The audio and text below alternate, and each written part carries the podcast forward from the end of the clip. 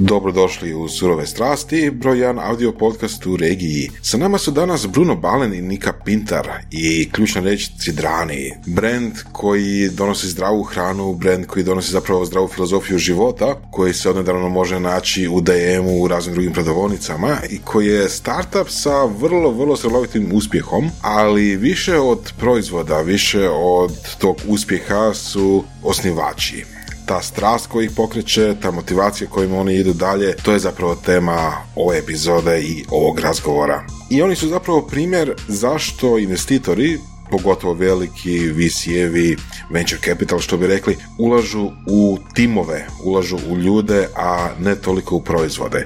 Jer čak i ako ova ekipa napravi loš proizvod, oni će ići dalje, oni će napraviti bolji proizvod, oni će gristi, a to je ono što investitori jako vole. Ovo je još jedna epizoda iz niza o startupima, o pokretanju svog biznisa i nadamo se da ćete izvući inspiraciju i poruke iz nje. A mi idemo dalje. Ako niste čuli, ako niste poslušali priješnje epizode, imat ćemo meetup sredinom 9. mjeseca, datum ćemo još objaviti na našoj web stranicama, na Facebooku i na drugim društvenim mrežama. Tako da ćete imati priliku družiti se ne samo sa nama, nego i sa gostima tema po svemu sudeći će biti osobne financije, tan, tan, tan. Jedna od najpopularnijih tema koje smo ikada radili uvijek su jako dobro slušane te epizode. Podržite nas još i na Patreonu, to je Surove strasti na Patreonu i na academy.surovestrasti.com gdje možete naći lektire, prepričane sadržaje poslovnih knjiga, komunikacije, leadership, prodaja i mnogih drugih. Ovo su Surove strasti i slušamo se drugi put.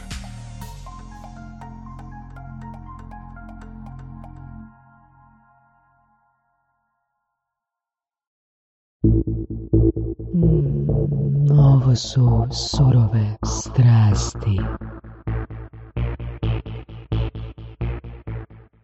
Danas su s nama Nika Pinter i Bruno Balen koji su jedan startup pokrenuli koji je možda malo neobičan na ovim prostorima to što po startup se obično misli to neka tehnološka kompanija, neki tehnološki biznis, a ovo je Cidrano, ovo je, pa kako bi to rekli, je to biokemija, kakav je to proizvod? Health?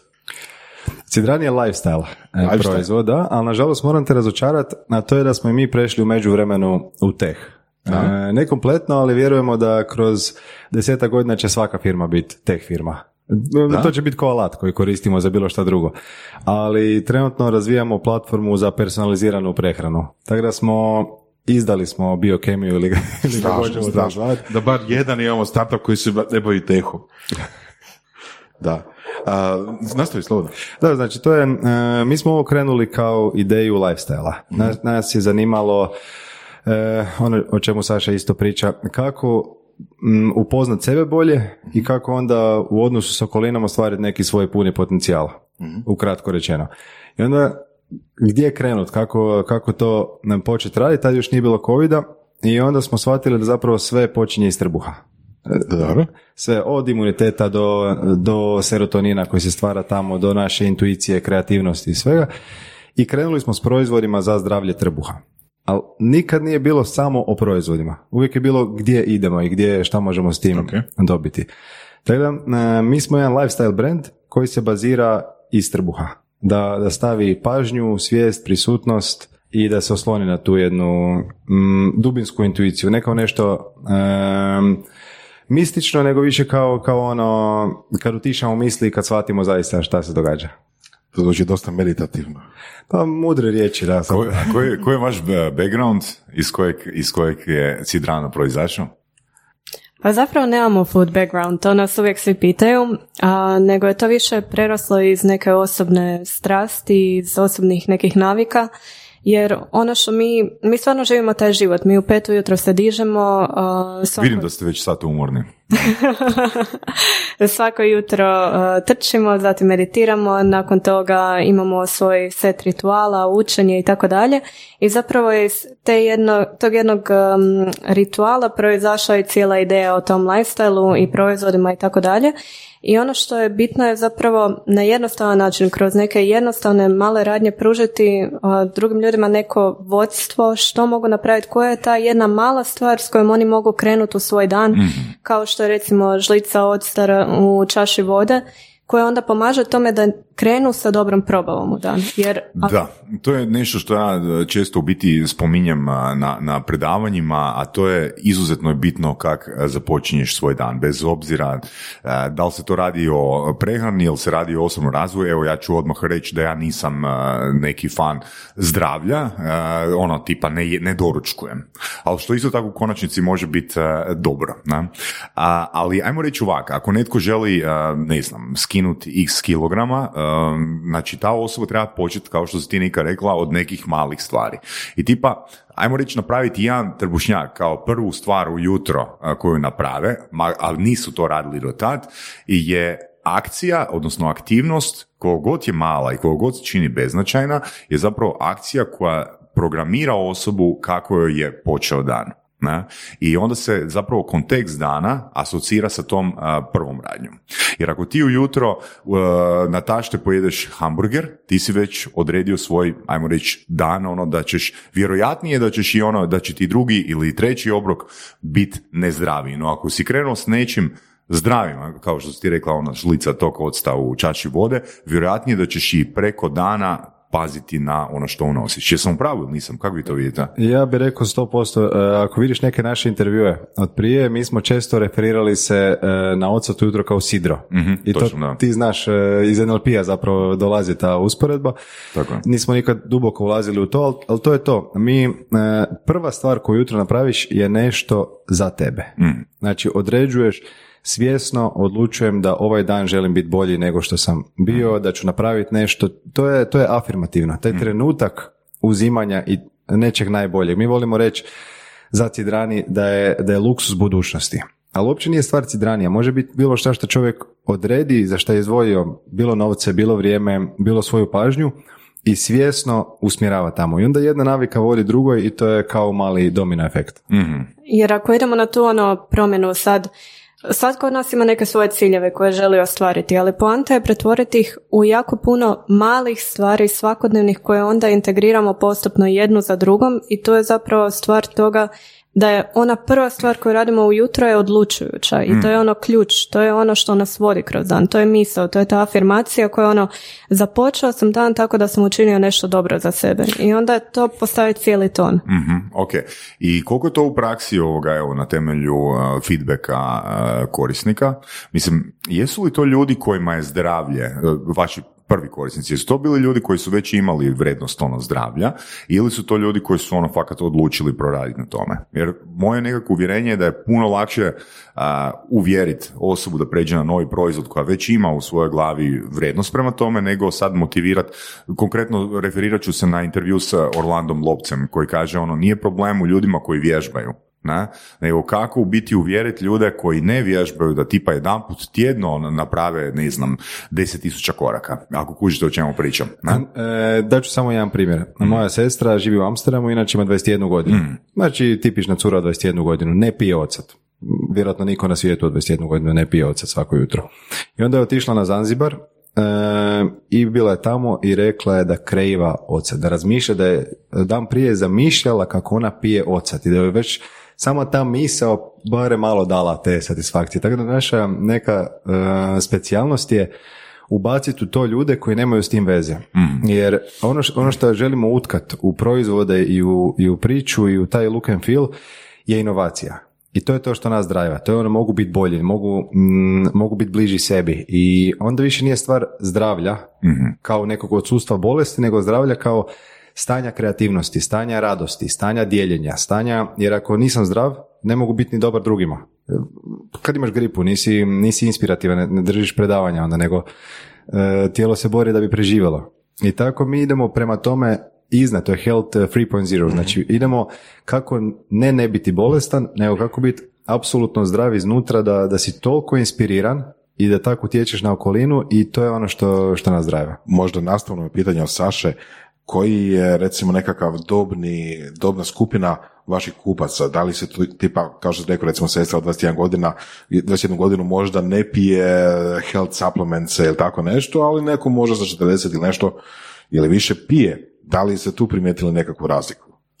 Pa stvarno je široka ta dobna skupina, recimo između 25 do 45 bih rekla da je najintenzivnije područje. Da, A- najviše kupaca imate.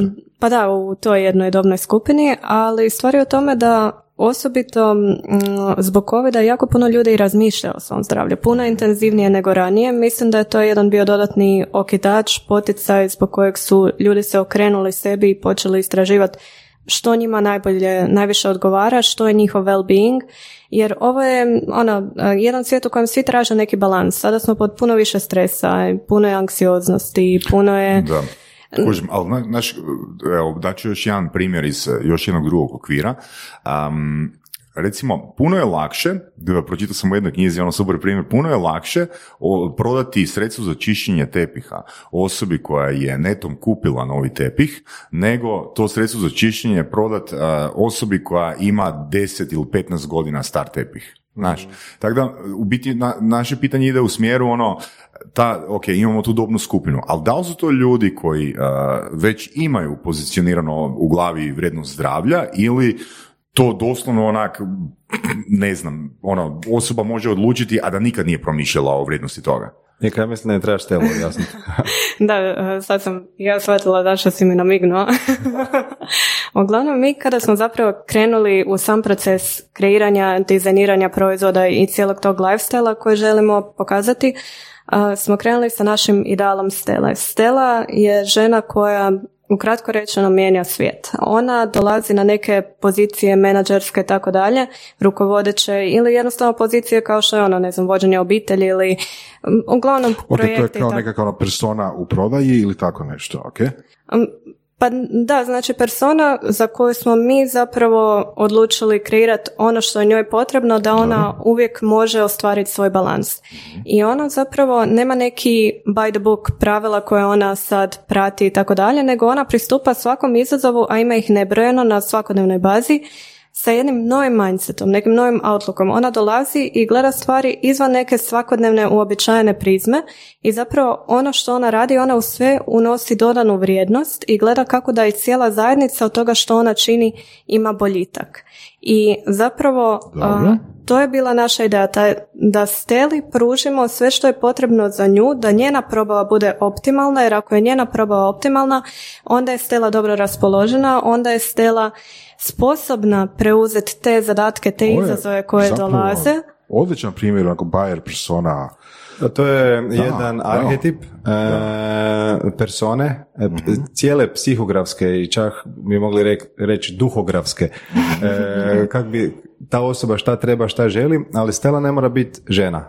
E, nas trojica možemo biti e, Stele također, to je više onaj neki princip po kojem djelujemo. Da li idemo agresijom, glavom kroz zid, u nekom ono u crvenom, znaš, vo- da li vozimo auto u crvenom cijelo vrijeme ili idemo iz jednog položaja nježnosti, empatije, kreativnosti, dijeljenja, e, kooperacije i I ja bih rekla da Stela uvijek sluša.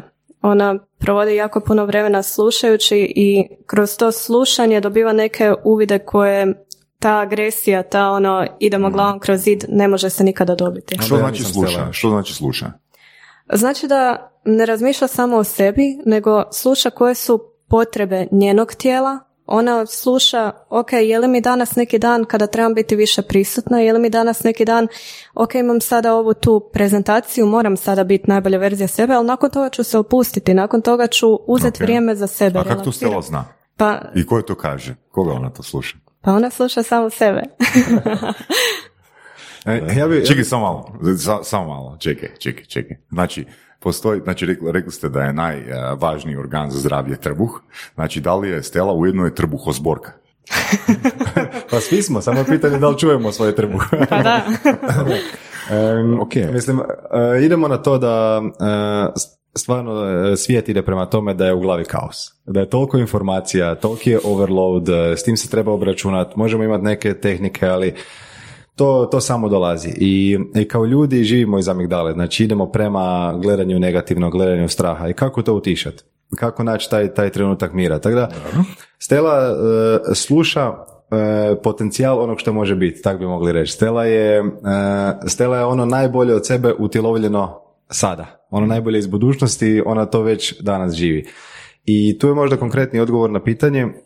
Naravno da je lakše nekome ko ima potrebu nešto prodati e, uvijek ili bilo prodat priču, bilo prodat proizvod, bilo ideologiju, inspiraciju mm, i puno veći utrošak vremena bi bio nekome ko nije došao do problema objasniti. Pa čuj, ti tako bi je, jednog da. dana mogao ili mogla imati problem, pa onda već sad preveniraj i i ići s tim. Tako da naša ciljana skupina je došla do toga da je umorna. Stela je Pa to, da, prebukirana, ona, ona radi, ima menadžersku poziciju, ima obitelj, mora izgledati vrhunski, danas se više ne može dopustiti žena da ne izgleda vrhunski, s obzirom na sve što se od nje očekuje, ona mora i kuhat, jer je trendi sad kuhat, znači ne može samo u pekari uzeti nešto i zgrabiti i to jest. Ona uz to mora imati vremena za majku i za roditelje, e, djecu, znači to je kaos, to nikad u povijesti nije bilo toliko napada na nekoga. Kad već pričamo u tom smjeru, um, čisto već, pošto je na tome, da li ste primijetili razliku u interesu između recimo uh, žene i muškaraca u odnosu na vaše proizvode? 99% je žena kupaca. Em, a to je, mi, mi muškarci smo e, samo primjer kozmetike. Ja kad vidim nešto recimo u hotelu, neku kozmetiku, meni je to za sve. Meni to može biti i za kosu i za tijelo, ja mogu s tim i zube oprati što se mene tiče. Em, To je, to je meme sa interneta, jel? ne znam, nisam ga vidio. Evo, par sličica, ista stvar, znači tipa ono, muškarac nađe nešto, aha, s ovim ću prati zube, kosu i auto. Da, da, da. A ženama treba... Da, da, tako da, mi smo praktični, mi tražimo rješenje da presjećamo put i ono što nam je bitno, to nam je bitno, ali sve ostale stvari ne idemo na detalje. Dok žene, one tu pristupaju s tom jednom pažnjom, ritualnim tim nastupom. Mm, I mislim da je to jako bitno a, to usađivanje novih zdravih navika je, u tom procesu je jako bitno to vođenje. Zato se mi trudimo educirati naše potrošače koliko je bitna probava, koliko je bitno uzeti trenutak za sebe, koliko je bitno složiti si neku jutarnju rutinu ili koliko je možda još bitnije na večer, ne znam, ugasiti mobitel na sat vremena prije nego što idemo spavati. I to, to je jedan Uh, To je zapravo ono, jedan konstantan trud koji mi ulažemo da, se, da, da to nije samo stvar o prehrambenim proizvodima, jer iluzorno je očekivati da će se dogoditi neka ogromna promjena ako samo uvedemo jabučni ocet ujutro. Poanta je da pomalo, Znaš, pomalo... to me podsjeća na jednu priču. Ovoga, ja, moj prijatelj iz djetinstva je a, posjetio jedan dućan a, pod navodnicima zdrave prehrane i bio je sam u tom dućanu. Ne znam da li ti Vora znaš tu priču. A, bio je sam u tom dućanu i u tom trenutku, a, u jednom trenutku uđe još jedna um, ovoga žena u taj dućan i krene pričati s prodavačicom i kaže moj muž je u toj toj fazi raka, znači ispucala je sve ono opcije tradicionalne medicine i dajte mi recite što ja tu sve trebam kupiti, kupujem sve. I žena je u tom trenutku prodavačica je krenula prodavati seminar. E sad, zašto je tu seminar bitan? Znači, ono što si ti malo prije spomenula, Nika, seminar je tu bitan da bi osoba stvorila set uvjerenja. Jer dok, dokle god osoba nema set uvjerenja, znači ta hrana neće imati taj efekt. I čovjek se zapravo mijenja od svojih definicija. Jer kužite, jer ako vi radite na, ako vi radite na osvještavanju potreba, ako govorite, ako, ako zagovarate koliko je bitna jutarnja rutina, vi ste već tu zapravo uspjeli napraviti, ajmo reći, 80% posla. Ne? Jer ste promijenili njihove definicije, njihov vrijednosni sustav i sustav uvjerenja. Ne? Jer bez toga, bez toga e, u znatno manjoj mjeri bilo što može funkcionirati. Ne? Bez tog možeš popiti dnevno 100 Da. litara octa, neće, Da, neće napraviti da. neku e, razliku. I što je onda zapravo vaš brand? Lifestyle ste rekli, znači... Je. Naš, naš brand je, mi, e, zašto smo otišli i u teh i u taj dio?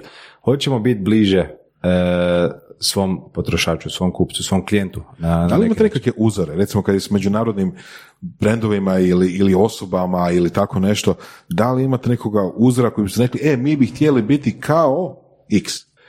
Pa imamo par iz e, raznih područja i onda neki overlapping je ono što, što nas inspirira. Ja mislim Tom i Lisa, kako se e, čita prezime njihovo, Billow. E, Tom Billow, ne znam. A da, da, je impact nešto. Impact, impact theory. Da, da. Oni su nam fora jer vidimo jednu poveznicu, oni su krenuli sa food brandom, prodali su ga za milijardu i onda sad rade impact priču. Tako bi mi htjeli. Nemamo ništa protiv te milijarde. oni, su nam, oni su nam to cool, ali mm, na primjer, jedan Mate Rimac, ja njega gledam kao uzora već dugi niz godina, ali um, ne, ne zbog industrije i firme, nego zbog tog jednog probitačnog, znači usred neke kaljuže uvjerenja on, on ide svojim jednim putem i, i grebe i bori se i ide dalje. Tako da ima puno primjera koje bi ja mogao sad imenovati koji me inspiriraju na neki način, ali nije to direktno vezano za naš posao. I baš zato mislimo da možemo biti predvodnici, jer u ovoj novoj industrijskoj revoluciji gdje će sve biti well-being, gdje će sve biti e, u soft skillovima.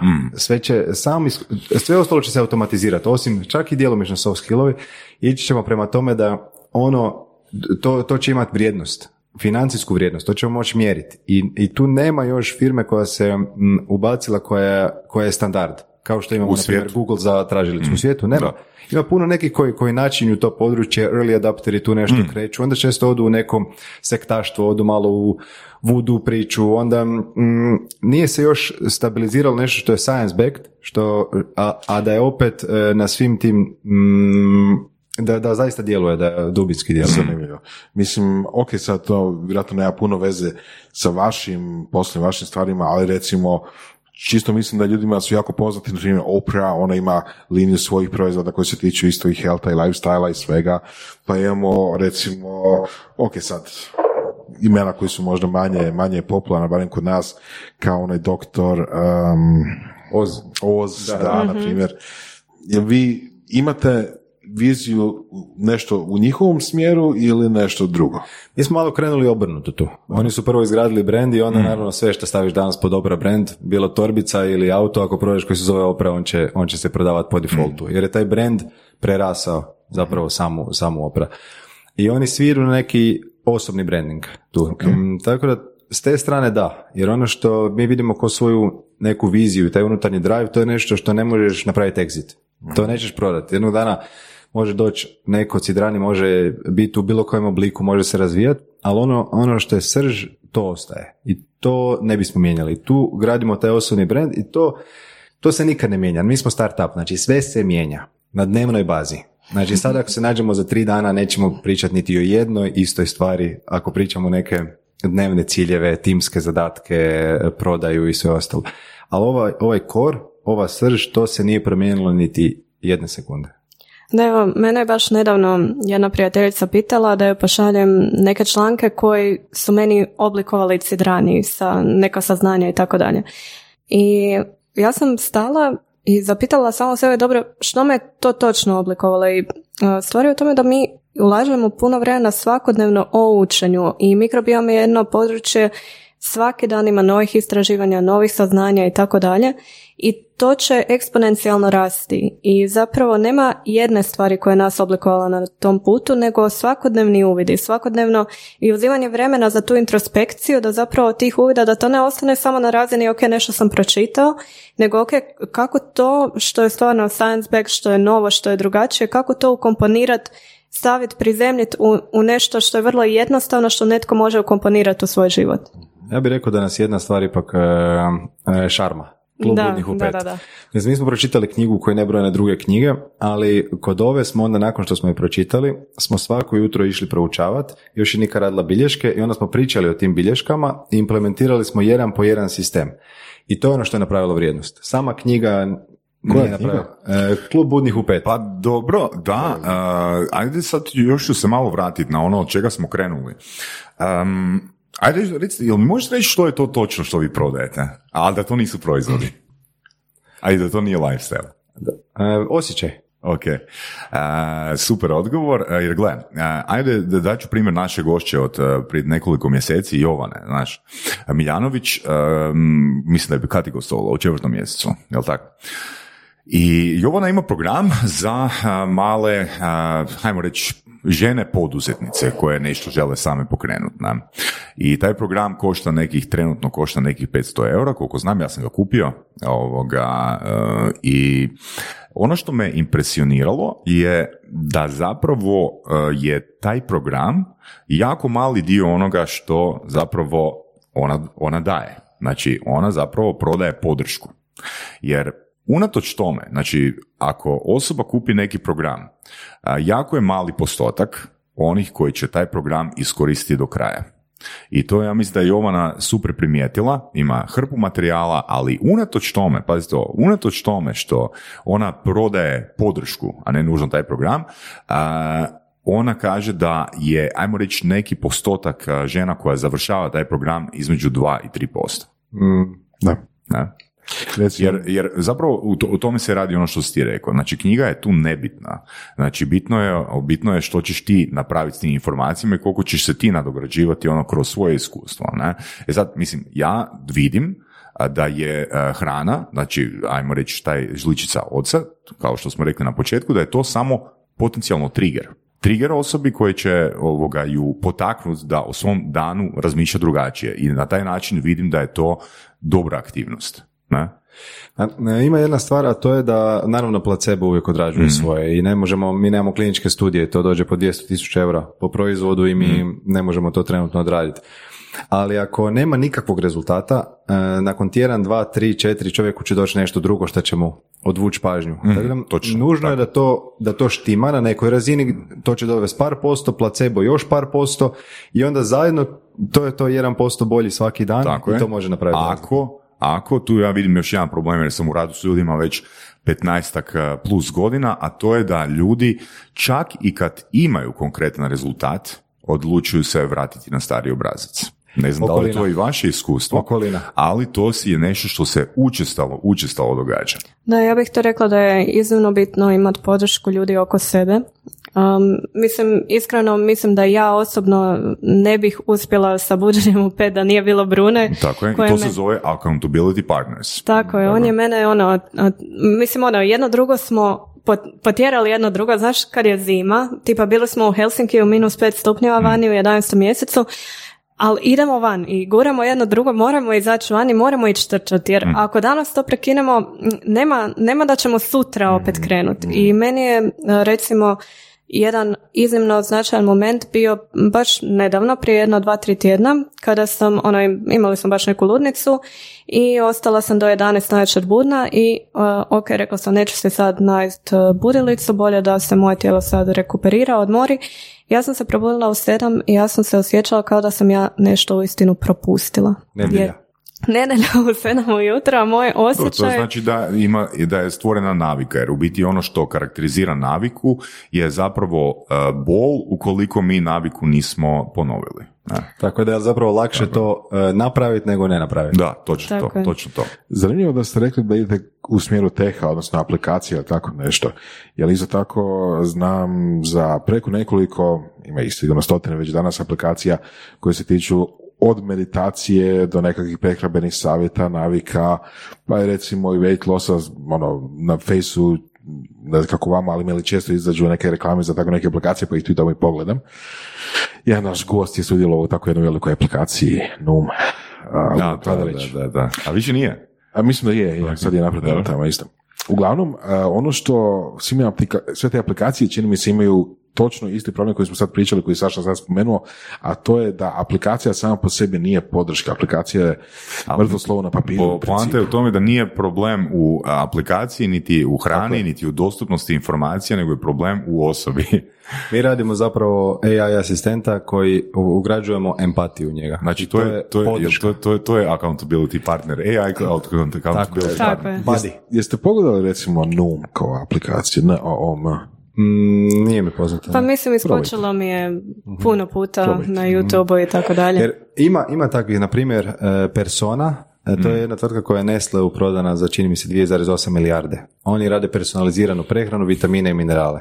To je, e, oni opet nemaju taj dio asistenta. Znači mi idemo sa asistentom i onda da ti dođe doma personalizirani paket proizvoda za 30 dana koje ti uzimaš. Znači to je više od jednog headspace ili nečega koje, što je samo za meditaciju, to je sidrenje. I onda idemo sa tim jednostavno. Ujutro kad se probudiš, uzmi ovo, napravi i to je to. I onda kroz to feedback. Što je zapravo super ideja za Vorasov Equinox.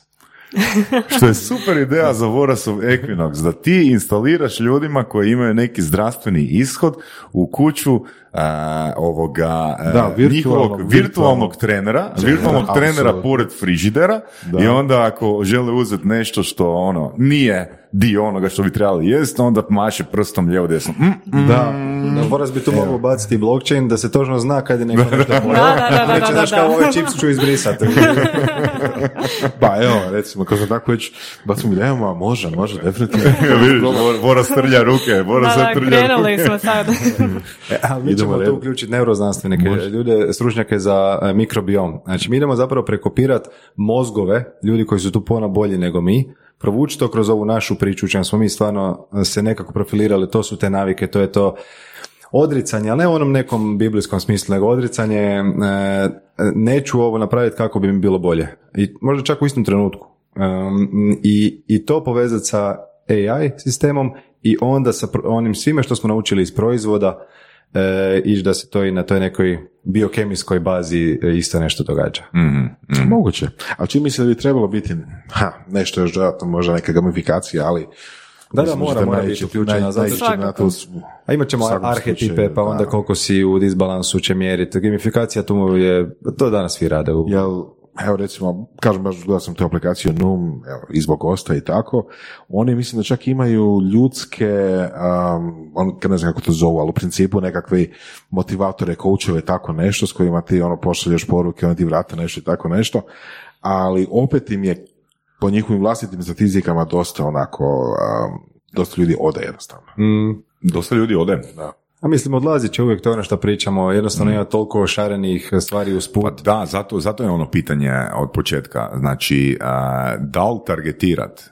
s takvim rješenjem ljude koji imaju vrijednost ili ljude koji nemaju vrijednost. Jer velim, ono, novac neće doći do onih... Ono, mislim, naj- najveći, najveći iznos novca je na customer acquisition costu. Ako, da- ako targetiramo osobu koja će za tjedan ili mjesec dana odustati, ono nismo napravili posao, ne? Da, da, da budemo banalni, znači imamo osobu A koja je, koja se diže u pet ujutro, koja trči svaki dan, uh, 3 do 5 km, koja ne znam, već kupuje vitamine u trgovine, Milleru ili tako nešto, čula je, ne znam, za uh, čija sjemenke i šta. I s druge strane imamo osobu B koja ono, ide pet puta dnevno, jede u McDonald'su, ne znam, ono, radi uredski posao gdje ono, sjedi na stolici cijeli dan. Popije tako- četiri piva, Popije da četiri lakše piva, zaspije. ili da lakše probavi McDonald's. A, kome ćete lakše Boras, probati? Boras, ovo je bilo plaćena reklama, sad si zajebao. Šta, Za McDonald's, za to. Ili antireklama. Poslat ću im fakturu. A, kojoj osobi ćete lakše prodati, na primjer, um, evo, na primjer, vaš proizvod uh, ocet. A mislim da je pitanje retoričko, da, da znamo Je, koje ćemo, ali, je. ali ja bi se tu vratio u srž. Mi ćemo uvijek raditi za 1%. 1% izvrsnih. Zato što većina, mi kao ljudi smo ljeni. I ne da nam se i prepustit ćemo se, bit ćemo couch potatosi i nećemo eh, ne, raditi nešto što je neugodno. Mi ćemo prodavati onima koji žele biti među 1% onih koji trpe. U- u- uvjetno rečeno. Da ne bi trpili u budućnosti. To je taj sacrifice, to je to, žrtvujem se, ustajem se ujutro, makar je krevet je udoban, mekan je, topao je, nem- nema ljepše od kreveta ujutro. I e, to su ljudi koji žele nešto više, koji traže izvrsnost. I oni ne mogu biti zadovoljni ako nema izvrsnosti, ako nema stanja flowa, ako nema inspiracije, ako njihovo tijelo ne vibrira i ne drhti da želi eksplodirati od ekstaze. A, a, a jedne koji mogu zadržavati, ne one ekstaze, ne pričamo o, o kofeinu, o drogama, nego pričamo o jednoj prisutnosti. E, i, I to su naši kupci zato što oni nemaju alternativu. Njima je sve drugo pakao. Njima je normalno nekakvo druženje, gledanje televizije i sve dosadno im je. Oni, oni se tu ne pronalaze, oni, oni traže dalje, oni, oni moraju. I, I upravo taj need je po meni čak i puno jači nego need kad je neko bolestan. Jer kad neko bolestan treba uvesti novu naviku, teško je. Nemo jest to i to, to te dovelo do toga da imaš dijabetes, eh, ipak slatko je, fino je, jedem i dalje. Ali ovdje, je- ovdje je jedna bol kad ne prebivamo u tom svom stanju puno potencijala. Dakle, a, znači target market su žene mazohistica. Tako je. Evo. da tako kažeš. Sklapanja i sa drugim stvarima. A malo se sjećam ono, kad sam čitao o Fromu, od Froma ovoga prije 22 godine, na? Ono što bih ja isto tu napomenula je da mm, mi u svaki naš proizvod, uh, recimo ljudi imaju jako uh, veliku tu predrasudu da je nešto što je zdravo nije fino. I mi se tu trudimo, to jest to nam je standard, mora biti i zdravo i fino, jer ako nije fino, onda imamo problem. I upravo sa time što su te stvari fine, time se privlači još jedan dio publike koji možda je skeptičan na prvu, ali proba i dobije neko dodatno zadovoljstvo. Znači, tu, tu bi se vratio na ono što je, e, što je Bruno rekao, a to je, e, postoje ono, odluka ta, ok, ajmo educirati ljude ili ajmo zaraditi pare. Znači, tržište već postoji, a to je tih 1% koji si ti rekao. Kod ovih drugih je, e, koje ti spominješ je zapravo puno više posla, puno više je potrebno njima reprogramiranja glave, da uvide vrijednost u nečemu u čemu nisu uvidjeli vrijednost ono prvih 30 ili 40 ili 50 godina svog života. Ne? Tako da, e, ja osobno mislim da sve to su ono, dobar, ajmo reći neki gimmicks, dobre baze, ti virtualni asistenti i tak dalje, ali u konačnici nekakvi, ono, na temelju svega ki sam čuo, onak, možda je bolje targetirati ljude koji to imaju osvješteno, nego ciljati na tih, ono, ne znam, ajmo reći, 10.000 ljudi koji to nemaju svješteno, pokušati reprogramirati njih i na kraju promijeniti ono, odnosno ostaviti njih kao kupce, ne znam, 1%. Ne znam, jel ti rezoniraš s tim, Boras? Pa mislim da si super rekao to na početku, da li je, da li je cilj zaraditi pare ili pomoći. Lako je, ako je cilj zaraditi pare, čini mi se definitivno da, nema smisla. Zašto, zašto mi, zato što, evo, imamo tu povijest. Znači nije to sad nešto sad, statistika izvučena ono iz, jel, zraka za ovu prigodu, nego stvarno jako puno, ogromno, od koučeva do aplikacija, do trening programa, do Opre, do doktora Oza, znači statistike sa svima njima su to da 90% ljudi koji već nemaju naviku zdravog života neće ju dobiti a koliko god para uložili u njihovu konverziju. I ono što, i ono što si rekao ti Bruno prije, znači ljudi koji, uh, koji žele biti izvrsni, oni su tih 1%, a oni po defaultu žele biti izvrsni. Znači, oni, oni već jesu, ali oni su već oni kupiti što god treba. Oni su po najvećim stresom zato što ali, ali oni će, ali će, oni će, oni će naći način. Ono, nije tu, nije njima bitan proizvod, jer njima je bitno, oni, oni će naći način, oni će dati sve da nađu način. Tako da, meni se ono, ono što se meni tu sviđa je to što postoji tržište i to je što je to ono kvalitetan proizvod koji ima svoje tržište, ali jednostavno ne sjeda mi ta priča da će se svijet promijeniti ono zbog toga.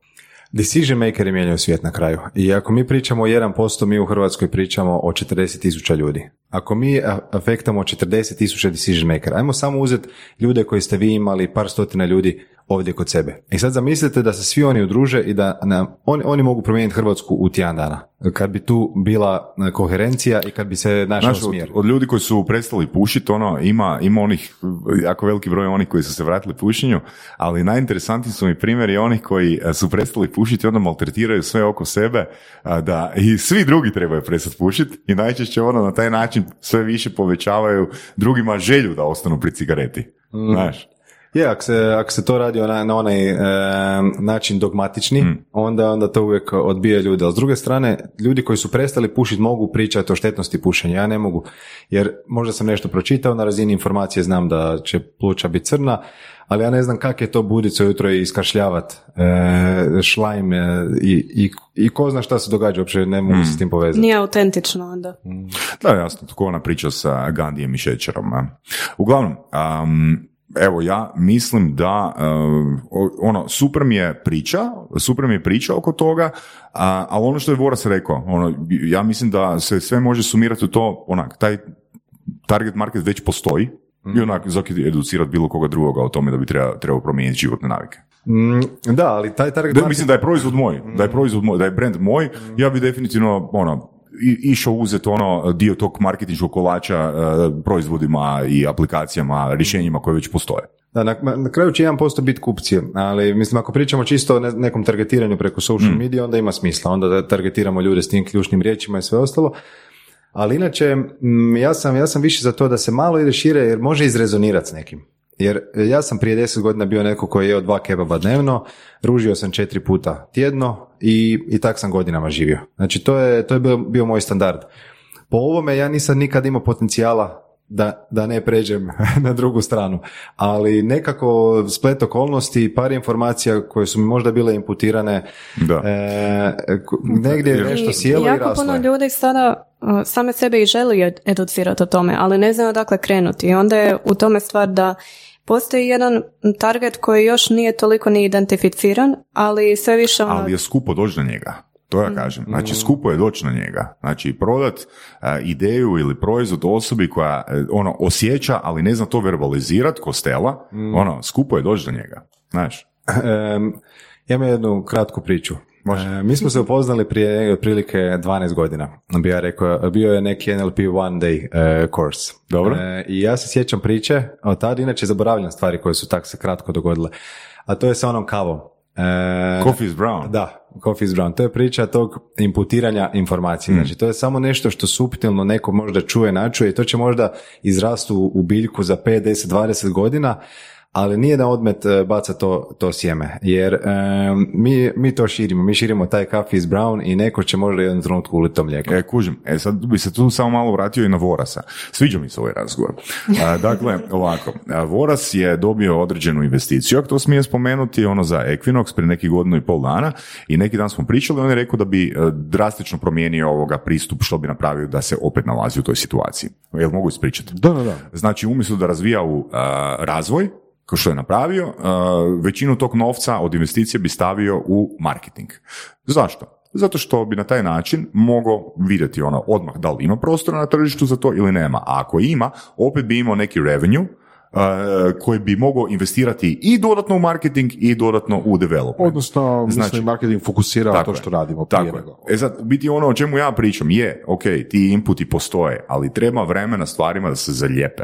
Znači, ja bi osobno krenuo od toga da ono skupljam lovu i ne bi uopće brinuo o tome, a, ne bi uopće brinuo o tome da nikoga ono evangelistički ono preobratim, nego neki jednostavno vreme napravi svoje. Ali bi is- isto tako rekao sam sebi, gledaj, ti znaš koje je tvoje tržište i onako.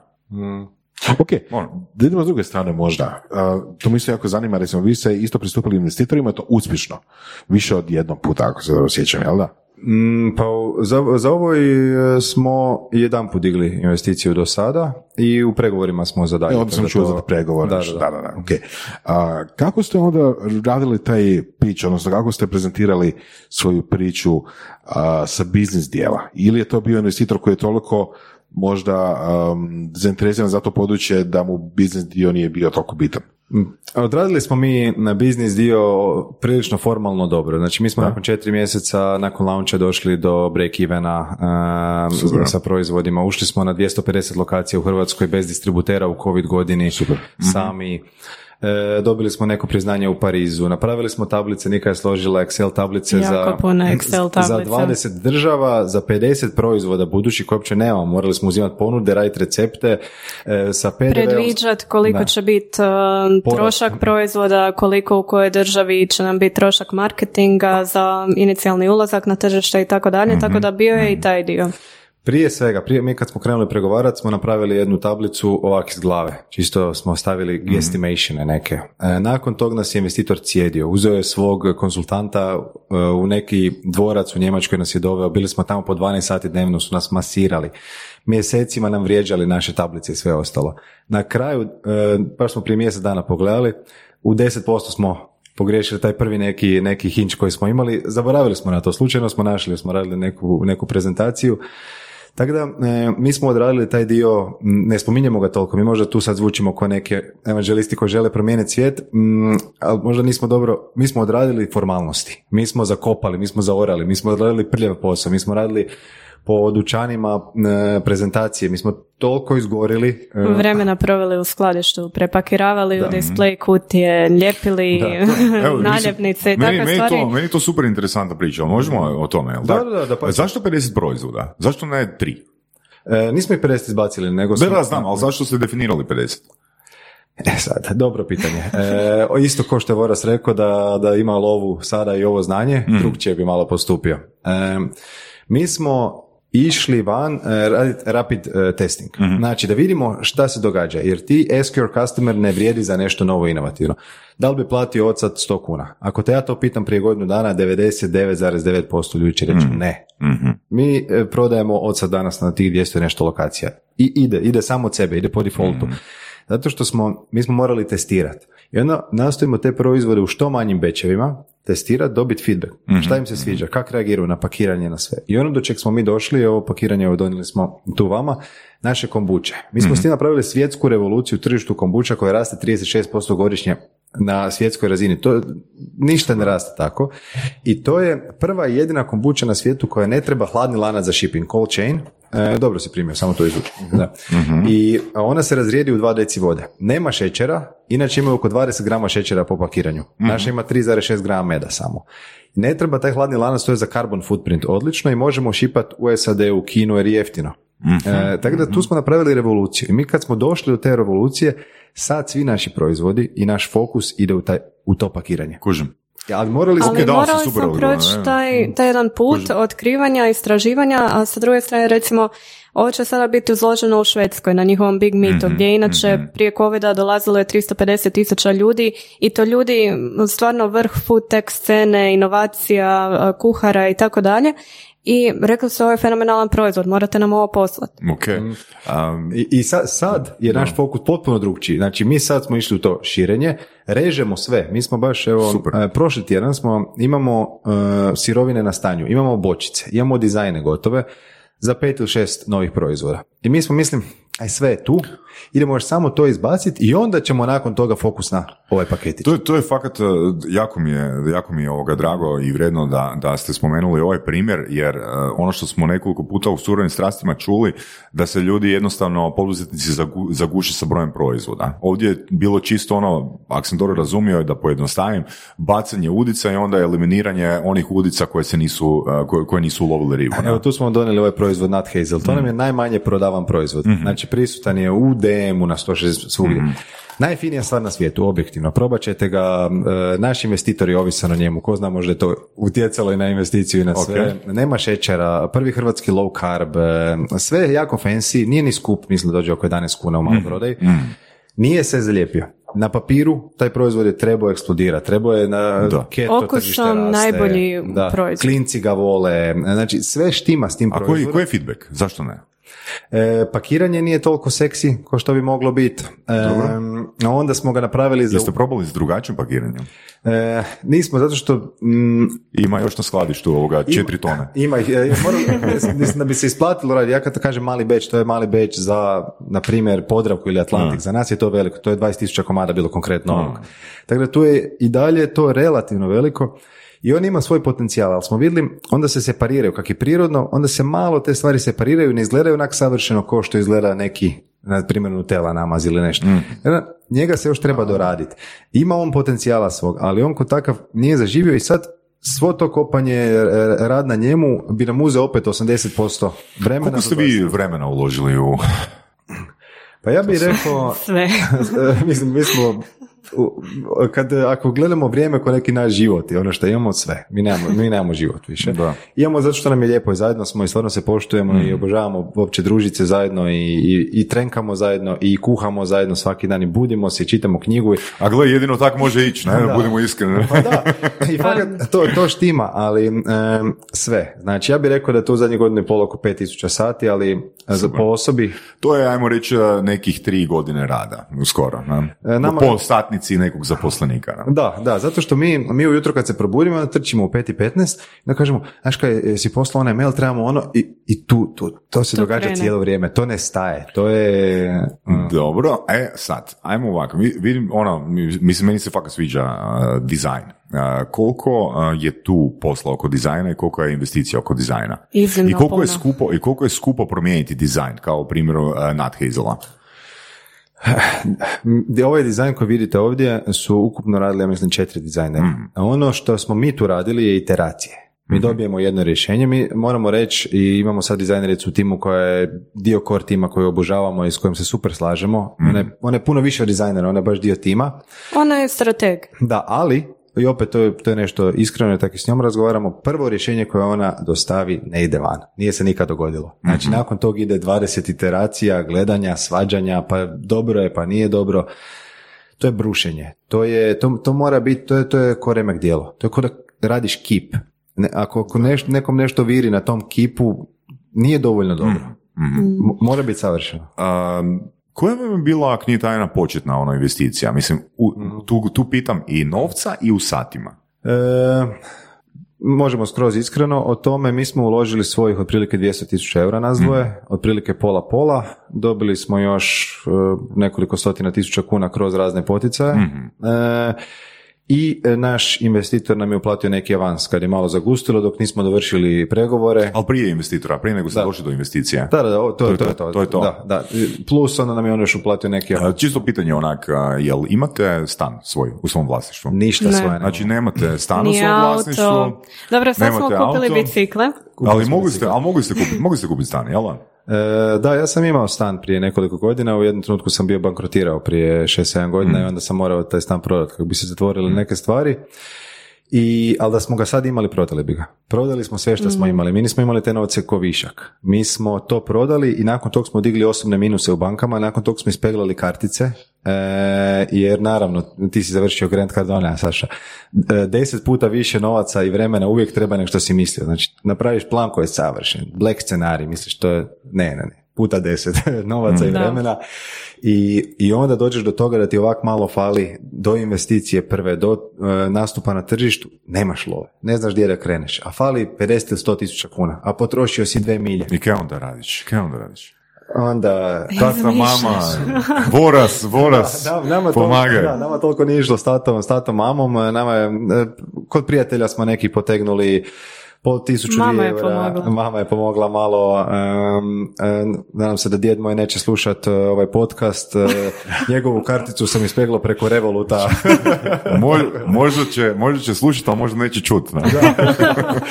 Tako da, ali ne, ne na način da on mora platiti, mi to onda i dalje čupamo i sve, ali pomažemo si. Ono, prodali smo svo obiteljsko srebro, bi se reklo, čak nam se i naš auto koji smo imali pokvario i onda smo i njega prodali.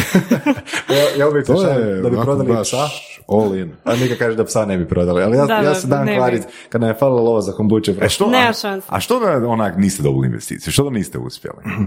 Jel, Mi smo imali ono, jel, jel, bi, jel bi to peklo, jel bi to boljelo? Ne, mi smo imali plan, jasan i konkretan. Znači, ne uspijemo, sve propadne, lova je otišla, idemo u Kopenhagen, zapošljavamo se, imamo neke solidne pedigre, znači možemo dobiti 3 soma dolara mjesečno neto svaki, šest mjeseci radimo.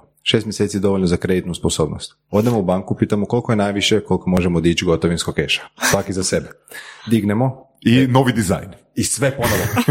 I sve iz početka. Pametnije. I sve iz početka. Znači sa tih nekih novih 100.000 dolara koji bi se vjerojatno moglo dići na te plaće, ponovo iz početka kopat i, i nije stvar e, neuspjeha, stvar je samo kad ćemo uspjeti. Pa ja se točno sjećam, bili smo u osam mjesecu u Amsterdamu i bili smo u parku i bilo je jako teško financijski. I ja sam se bila rasplakala, Bruno je sjedio pored mene. Ja sam njemu rekla, jel ti shvaćaš da mi nemamo opciju B? Da ono, čak i ako mi ostanemo bez novaca, nema opcije B, ovo je životni put, ovo je životna misija, ovo je puno veće od mene, puno je veće od njega, puno je veće od nas oboje i jednostavno ono, način će biti, možda to neće biti, što je najbolje, vrlo vjerojatno neće biti onako kako smo mi to zamislili, ali mi na tom putu moramo biti spremni odreći se vlastitih ideja i nekih vlastitih uvjerenja i vidjeti da postoji nešto što je ono još puno veće i puno pametnije od nas i ono samo pratiti to nešto, kako da kažem. To je uvijek neka ono iskra vodilja je ta životna misija, to što se mi budemo u pet ujutro sa tim ono fire in the belly i osjetiš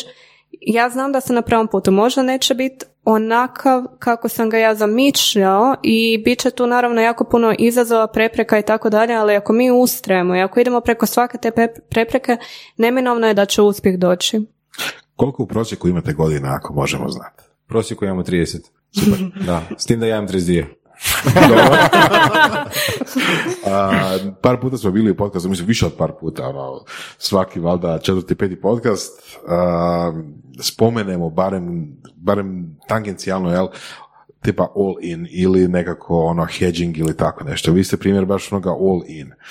I to je važna priča, mi se čini ono što zapravo treba ljudi, što Tako ljudi trebaju razumjeti kad, da se podrazumijeva kad se kaže all in. Jel za Znači, surove strasti je manje bitan proizvod i e, usluga, ono, bitan je mindset. Mindset. Bitan je mindset i ono spremno. Kad neko kaže all in, a to mu znači, aha, pa da, ono tipa, ono, znaš, malo ću dati otkaza, pa malo ću, ne znam, ono, živjeti od ušteđevine, ali onda... A ono, ono što su super spomenuli je zapravo da su oni jako dobro razradili plan B. Jako ali plan B je opet isti koji plan Da. A, mislim, Da. U općim crtama. Ostaje Znači. To nije, idemo to nije, da, točno, to Znači, nije dio istog plana. Plan, plan B je opet ići iz početka. Da, da, kužiš. Plan B nije, sad idem raditi, ne znam, u INU i tamo ću, ne znam, ono, čekat penziju, jel? Da, ajmo ovak, da, da mi nismo spalili lađe, mi ne bi ovo napravili. To Da. kad- ovo što je Nika rekla, kad smo bili to u Amsterdamu, nakon tog, Da. sam ja svaki dan 8 do 10 sati zvao male dućane u Hrvatskoj i rekao, joj čujte, mi smo cidrani, šta je cidrani? Ne, ne želite čuti. No, mi Nismo smo- bili ni na jednoj lokaciji tada, bili smo u jednom dućanu i to je bilo to. I, I onda smo napravili 115 tisuća kuna prometa u mjesec dana i ušli na 30-40 lokacija. I nismo bili u Hrvatskoj, znači sve je bilo Preko telefona, telefona. iz Amsterdama. Da, znači i, i spasili, iščupali smo se, jer nije bilo druge opcije. Da je bilo, da smo mi još imali stotinjak tisuća kuna na računu u tom trenutku. Amsterdam je po ljeti tako lijep. Ona trava je zelena, fina, oni... Bicikli. Specialty kava na svakom uglu. To, to, I druga trava isto fino zelena isto. je, i druga trava, ta, ima gljiva, ima svega, tako da, e, ali ne, ni- nije bilo opcije i to je to, spalili smo lađe, imali smo jako puno ljudi koji su htjeli na neki način ući u equity do sada, desetke bi ja rekao, desetke, i to je bilo od nekih perfidnih pokušaja do toga da ljudi zaista žele se priključiti jer ih inspirira i sve, ali nikad nije bilo idem, idem skroz. Neko, e, imali smo situaciju kad su nam jedni prijatelji rekli trenutno nemamo novaca i sve, imali su auto koje je tada od, naše vrijedio, mislim, deset puta više. Znači mi smo kad smo išli na sastanke parkirali auto nekoliko blokova dalje da ga, Da ga ljudi ne bi- vide. ne bi vidjeli. Ljudi su kod nas dolazili s autom koji, ja bi ga vozio e, nakon što napravim prvi exit. Ali nije, nije palo na pamet uopće taj auto prodati. Da, da, da. E, Pa ja se točno sjećam tog trenutka, e, recimo ja sam naslijedila dionice od svog pokojnog oca i mogla sam pristojno živjeti za hrvatske uvjete samo s time i sa dividendom i tako dalje. Meni je bilo bolno, bilo mi je iznimno bolno otići tamo, pojaviti se i reći "O, ja ću sad ovo prodat. Bilo kome spomenut tu ideju da ja napuštam neku sigurnu luku ono, svi, svi ti govore, ono, zašto to radiš, ono, kao, znaš, ono, luda si, ono, ne, nemoj, ono, bolje ostani u ovome, ostani u toj A nekoj... mogu, ćemo a mogu 500 ste od, mogu ste od ETF-ova lijepo imati 15 soma eura godišnje i kaj bi vam falilo? kaj je to? Ovi, A, indeksni. iz iz fondova, da. Aha, da, šala, da, u tom To je da. ono, pa čovječe, zamisli, onak 120-130 tisuća kuna da ti ono dolazi godišnje. Da. Znači, ali imate svoj drive, imate, imate svoju viziju. Imamo, sa- Kako ste onda odabrali pravog investitora? E, pa to- ovo je jako dobro pitanje i Da. u Hrvatskoj nije taj mindset. Niko neće pitati kako ste odabrali investitora, nego zašto je baš odlučio investirati u vas. Mm, to, je, to je potpuno različit mindset. Mi smo baš odabrali ovog investitora. Mi smo, ja sam s njim gradio odnos tri godine, Nika ja smo s njim godinu i pol gradili. E, bili smo kod njega u Njemačkoj s njegovom obitelji, vodili smo ga u Istru tu. Vidjeli smo njih kad se svađaju doma, oni su vidjeli nas. Mm, Prošli smo kroz razne neugodne momente i bilo je tu i teških razgovora i mislim da je ono, to je dalje odnos koji se gradi. To nije, je, i ono, ljudi kažu dobio si investiciju. Nismo dobili investiciju. To je nešto što se gradilo, što se zavrijedi što. To, to, to je ono, uložen trud, rad, vrijeme i tako Mi dalje. smo trenkali sa našim investitorom svaki put kad smo došli. Ja sam ga vodio u Jarun i u Hyde Park na dva stupnja u ledenu vodu, e, kupanje, što on mislio da nikad neće napraviti. E, šaljemo mu linkove kad nađemo neko istraživanje o meditaciji. No, to, to, su, to, su, to je građenje jednog odnosa i uzavnog poštovanja i, i to ne bi išlo ako je tu samo drive. Mm, mora, mora biti veliko poštovanje. Mi smo imali jednu situaciju s našim investitorom, a to je bilo, mi smo došli kod njega prije godinu i pol i rekli idemo u biznis, predlažemo da nam daš 200 tisuća eura za 15% i to je to. Nismo ništa imali, nismo ni znali kako će se brand zvati. I nadobudni smo došli, na Brijane mislili to je to. I onda su krenuli dugi pregovori od godinu dana u tom trenutku. Onda on rekao, Ček, ček, ček, ispravila te, imali smo ime brenda. Jesmo? Pa, Naša prva, prva investicija je bilo uh, sa zadnjih 10.000 kuna koje sam imala na računu sam dala uh, ovaj zahtjev za europski trademark za riječ Nixon. Tako je. Tako da to je, to je Za bio riječ? Nixon. Da, to je na nizozemski znači e, prevencija burnouta kroz svjesno nečinjenje. I, I godinu dana kasnije on je rekao, ok, ovo mi se čini dobro, e, može e, 200 pe- e, 200 tisuća eura za 15%. I mi u tom trenutku nismo imali love, ali ne da nismo imali love, nego nam dolazi kartica za par dana koja će nas pokopati i koje ono ne možemo jednostavno platiti. Pričamo o 200 tisuća eura koje će doći, sjest na račun i sve. I prvo mislimo, moramo pristati, a šta ćemo? I onda smo rekli, ne, ovo više nije to, prošlo je vrijeme, mi smo nešto postigli, 300 tisuća eura je za 10%. Ako neće, neću biti prosto emisije, ali sve vam jasno. Dobro, ali vi ste njega, ako sam dobro razumio, poznavali puno prije nego ste imali ovoga brand, jel tako? E, da, da, godinu i pol prije toga. E, da, tako da nije to došlo prvi nije, put nije, to, nije to bilo onak e, klasično, ja sad imam proizvod, imam produkt i idem pičat nekome. I sad mi imamo prvi kontakt, pa onda kroz godinu, dvije, tri e, komuniciramo. Znači vi ste imali, ajmo reći, prijateljski odnos s tom Mm. osobom i onda je jednostavno ta osoba postala investitor. Tako a? je, da. Da. Što ne znamo da li je lakše ili teže, jer je uloge su bile drugčije u startu. I to je Njemac koji pet puta mjeri onda jednom mreže i neko ko, kad se prvi put nađete s investitorom, on je spreman da će u nekog uložiti. Bilo, bilo to, ovaj nije bio spreman ni u koga uložiti. Mi smo prvi startup u kog je on uložio. Recimo ono kada smo pričali o Steli i tako dalje, pa onda nekome ko nije u tome, ovdje je bila takva situacija gdje smo zapravo, jer recimo nama je djelovalo ono kao ok, sad ćemo raditi taj plan za 50 proizvoda, za 50 država, ovo ono, ali hoće li se to uistinu tako odviti, sigurni smo da neće. A on je više tip, ajmo prvo napraviti tablice, idemo prvo sve provjeriti, pregledati i tako dalje. I tu smo, učili smo mi od njega i on je učio od nas. Ali on je zapravo bio djevac. Znači, on nije bio investitor do vas. Tako je, on ima svoju kompaniju sa 130 zaposlenih u građevinskoj industriji, kupuju monumente i crkve, specijalizirale su se za obnovu toga i pretvaraju stanove i poslovne prostore. I u tome je izrazito uspješan. E, Njegovo bogatstvo nije proporcionalno broju zaposlenih, nego, nego je uspješan je jer e, dobro pliva u tome. I radi specifiku u nišije gdje se onda može puno veća marža ostvariti. E, ali nikad nije investirao u startup, tako da mi smo morali zapravo njega isto odgojiti kao on, Da, je- da, da. On je nas naučio strpljenju, mi njega tom nekoj ludosti i, i riziku. Viziji. Da. Jer vrijeme riješi sve probleme. A koliko je zapravo, recimo, za takav proizvod i ono za, koji vam je ishod? Koji vam je ukupni ishod E, postići s ovim? Osim exita, prije exita. e, da li to znači promet ili...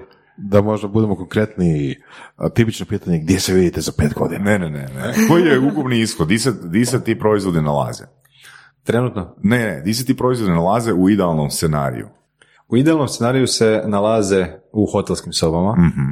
pet e, zvjezdica plus, kao dio tog eksperijensa i na internetu. Mhm. Ne nalaze se u retailu zato što to je osobni odnos. To je, to je naš idealni scenarij koji daleko smo od njega trenutno i to nije nešto što će ići preko noći, ali to, to mora biti direct to customer, to mora biti odnos, to mora biti povjerenje koje se gradi i proizvodi moraju to pratiti i napredovati. Jel se sad nalazi u nekom hotelu 5 plus zvjezdica? Ne. A kako doći do toga? Jel imate strategije? Jeste razvijali strategije? Pa imamo nešto što e, e, bilo bi možda neukusno reći sve jer nismo dovršili pregovore, ali sa potencijalnim novim investitorom e, jedna od njegovih snaga i smart money, ako to možemo tako nazvati, je to što ima dobre kontakte u e, hotelima visokih kategorija i tu mi vidimo njegovu najveću vrijednost. Nije samo novac i to je nešto što isto želimo reći da nije samo kod investitora novac, nego kod njega vidimo otvaranje vrata koje onda kad se jednom otvore mi imamo tu puno, puno toga za, za donijeti. Da, em, zapravo ono, ono što sam nekak naučio ovoga u prodaji je da ponekad si sami postavljamo ono neke prevelike barijere u glavi nego što one jesu. A, tu se često sjetim Timothy Ferrisa koji je a, dao jedan primjer ono, u svojoj prvoj knjizi gdje je stao pred dvadesetak studenata i rekao im je a, evo ga ljudi, dajem vam tri osobe, jedna od tih osoba je Bill Clinton, druga je bila a, Salinger, ona je lovac u žitu autor i treća ne sjećam se koja i kaže ovako, imate 24 sata, osoba koja će najbrže kontaktirati jednu od te tri osobe ili će doći, ili će doći najbliže tome da ih kontaktira, će dobiti od mene kartu za put oko svijeta u trajanju 365 dana i džeparac. Znaš za taj primjer work. Pa zapravo ne znam. drugi dan, drugi dan, drugi dan, drugi dan ovoga, dogovor je da se nalaze u istoj predavoni i sad Ferris ih pita, ok, dokud ste došli? I onak nitko nije uspio ih kontaktirati. A Ferris ih pita, ono, pa dobro, ko je bio najbliže, dokud ste došli? O, niko nije niti probao. A godinu dana poslije, znači on drži isto predavanje pod, a, pred mlađom grupom studenata i daje im isti deal, daje im isti izazov, uz jednu malu razliku. A razlika je bila ta što im je dao feedback na grupu od prošle godine. 17 od 20 je uspjelo. Poanta je sljedeća. Znači, nitko nije niti probao. jer nisu a, dobro razumjeli pravilo. Da je samo jedna osoba iz prve grupe poslala samo jedan email, a neku generičku adresu, dobilo bi put oko svijeta i džeparac. Zato jer je pravilo glasilo ko postigne ishod ili ko dođe najbliže ishodu. Znači, imamo nula godin dana prije, imamo 17 od 20 godina dana poslije. I zato ja, za- zato, zato ja volim pitati ono, a, jeste pokušali onak nazvat ono, ne znam, 20 hotelskih lanaca? Jesmo, nazvali smo ih, obično smo dobili isti odgovor, a to je da u covidu ne ulistavaju ništa. A dobro, ok. to, je- to, je isti, to je isti odgovor doslovno kod svih, a? Je, trenutno je i tako da strpljivi smo, tu smo i... Ali da li im postoji interes? Mm, ovo što sad, ova, ova ideja e, koju smo napravili za hotelske sobe kao jedno butik mjesto je jako friška i to, to sad razvijamo. No, uvijek smo htjeli direct to customer bit. Ono što je najteže kod direct to customer je najskuplje je prvi kontakt. I tu vidimo five star hotele ko nekog ko si može priuštiti nakon toga naše proizvode i uz to imamo neke, neke unique selling pointove, na primjer covid friendly su pakiranja i stvari koje bi mogle ići, ali za sad nemamo taj tracking. Da. Dobro, to je sve pitanje i brandinga isto. Jel, ne znam, sam dobio savjet, ono, dobar brand ide sa dobrim brandom, odnosno, jel, brandovi se drže svoje razine, jel? Da, mislim, ali Ili- opet, za stvaranje brenda, uprosti, mora se nastavi. Pa ne, sam ono, zaključak toga je trebate biti poželjni na toj razini da, da takva vrsta brenda hoće po defaultu sva komunicirati. Da, jer zapravo ono kad gledamo sad nekih 300 tisuća eura, to je onak užasno malo novca. Ako pogledamo, a, kako, ako ih usporedimo sa ishodom koji se želi postići. Ne? Da, toliko, toliko malo Ne. da to se, to, to puno zvuči i to je velik novac, Da. sad, sad mi dobijemo To, to je idemo- veliki novac za fizičku, za fizičku osobu je to Da. veliki novac. Da, da, Za da, projekt da, je to- ali za proizvodnu tvrtku. Da. Da. Da. Ne, zapravo mi, e, mi taj novac usmjeravamo u to da izgradimo jedan ozbiljan MVP koji će dokazati da može na tržištu i da u siječnju podignemo novu rundu od milijun i pol. Milijun i pol je isto mali novac, za to moramo ići nekim logičnim stepenicama i to je to prema čemu mi idemo. Jer mi u timu moramo imati ozbiljnog neuroznanstvenika, Da, da, da, samo još jedna stvar, dobri ste sa Excelicama.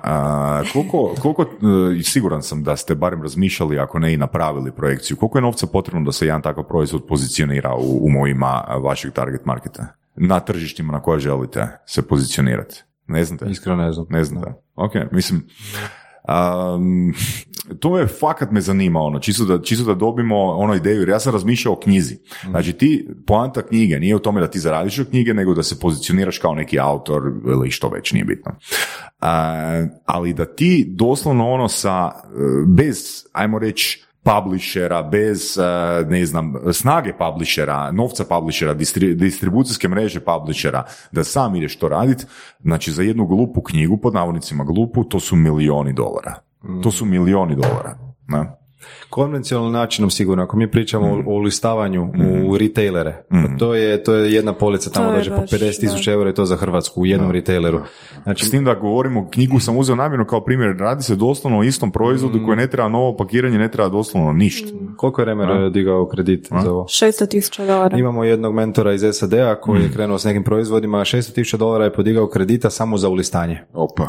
u, u retailere u SAD-u. Samo listanje, ništa drugo. Jer, a, a to je samo ulazak. Ti kada uđeš, Tek onda kreće. tek onda kreće, jer ako tebi taj proizvod nije, ne odlazi sa police, onda je to opet problem. Tako da ono, Da, Da, i to je još jedan razlog. ovaj market. Dakle, gle, uh, ajmo ovak, znači, uh, pročitao sam onu knjigu koju mi je Čolak preporučio na temu uh, franšiza. Um, ono što, postoje ono tri načina, Vora s time ispravil nadopuni, um, osim investitora, znači postoji neka mogućnost franšiziranja nečega ili postoji licenciranje. Koliko je ovo, po- koliko je ovo pogodno za licenciranje ili, ili franšiziranje? Mm, pitanje je izvrsno je na mjestu. Ovo, Mislim, zašto to kažem? Organski rast ono gotovo nikad ne dovodi do takvih rezultata kakve, kakve ljudi očekuju, na? jer prespor je. Dobro, ali to ono što su pričali, znači idu više, ne idu na retail, idu na ono, direct sales, na drugim riječima web shop i onda tako mogu prodavati globalno. Jel, to je jedini način na koji ali- možete. ali- Ali konkretan o- svejedno, o- organski rast, znaš, E, što se licence tiče, kod licence je to da nema fizičkog obično proizvoda. E, To kada napravimo svog e, asistenta, da, on će se moći aplicirati na južnoameričko tržište gdje možda naših proizvoda neće biti, na australsko ili na neko afričko i tu ćemo moći pričati o licenciji. Trenutno ne.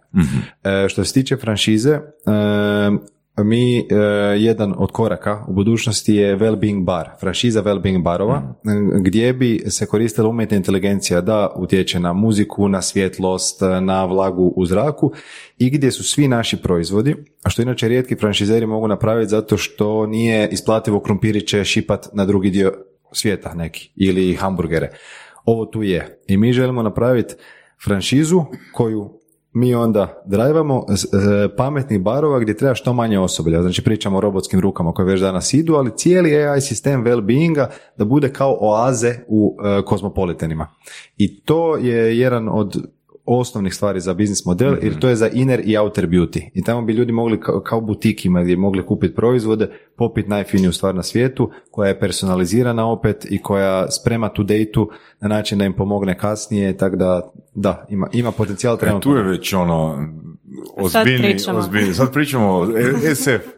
E, ma, Pa ne nužno, mi, nismo ni krenuli u SF, imamo mi i za, za, za 3D Ako- printanje, unutra ako se pričamo o Japanu, onda, Da, da. onda to već danas. E, Ne, ne, ne, mislio sam, nisam mislio SF da to nije izvedivo, ja sam mislio SF u smislu svote koja je po- potrebna da se takav koncept osmisli. ne? To da. E, pa, e, treba napraviti jedan. Ja sam sa Čolakom isto pričao još prije dvije godine. Stvar je u tome da prvi moraš imati svoj lokal. I to prvo mora se napraviti da se prebole dječje bolesti i da kad se nekog partnera dovede, pokupi na aerodromu, da, da on dobije cijeli experience.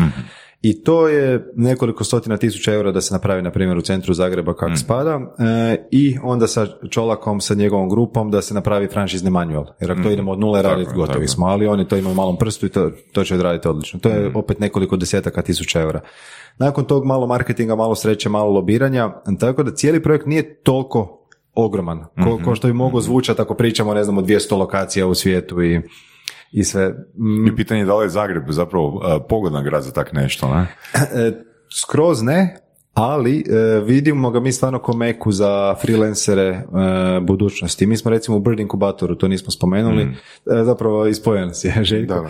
I e, to je jedini regionalni inkubator za umjetnu inteligenciju. I mm, to je koji jedan paralelni svijet u Hrvatskoj, koji nema veze s ovim što se događa. To tamo je hrpa uspješnih ljudi koji rade na tome da Hrvatska bude meka za AI i imamo tu mogućnost. Prvo, vrijeme je dobro, e, hrana je dobra, mentalitet je dobar i sve je još uvijek iznimno jeftino. Remote working je u eksponencijalnom rastu i stranci ovo obožavaju. Oni kad dođu tu, kad se Zagreb malo obnovi, kad se otvori još par specialty kafi mjesta, lijepih stvari, njima će to biti kad, kad postane malo više bike friendly. Ovo će biti raj na zemlji, znači ljudi su iselili iz centra sad zbog potresa centar kad se krene obnavljati, on će biti jedna urbana sredina Europe. Tamo će stvarno moći, od tamo će se moći kreirati, stvarati. To će, dobro je e, pozicija, prometna povezanost. Niko više neće letiti na Bali. To je sad nesigurno. Bali ima 50 tisuća freelancera, znači digitalnih nomada. Ljudi će početi dolaziti ovdje i onda je Zagreb najbolja pozicija na svijetu za to. Mm. Cool. Kužim, kužim. A, Za jel, koliko godina? jel, A, 3 do 5 je, jel tajna koliko je, koliko je marža na takvim proizvodima? Od Je. do. Je, a? Je. jel više od, jel više od uh, 300%? Nije, ne, ne, ne. Ma Ok, kakvi. pa mislim to nije pretjerana da, marža. Nije, nije, nije. Nije- Nismo uspjeli na- e, napraviti prehrambeni proizvod ni jedan zapravo. Mhm. Mm, e, zato što obično su u toj sferi veliki igrači koji onda to štampaju i koji rade sa 30, 40, Mhm. 50% marže. I kod startupa je naravno ako je malo inovativni proizvod e, to malo više, ali ne, nije, nije. To je, to je recimo jedna stvar koja kod softvera puno bolje funkcionira. E, Dobro, Da, i jednom više ga napraviš i ide. Da, a proizvodnja, je- jel Da, tajna gdje se proizvodi?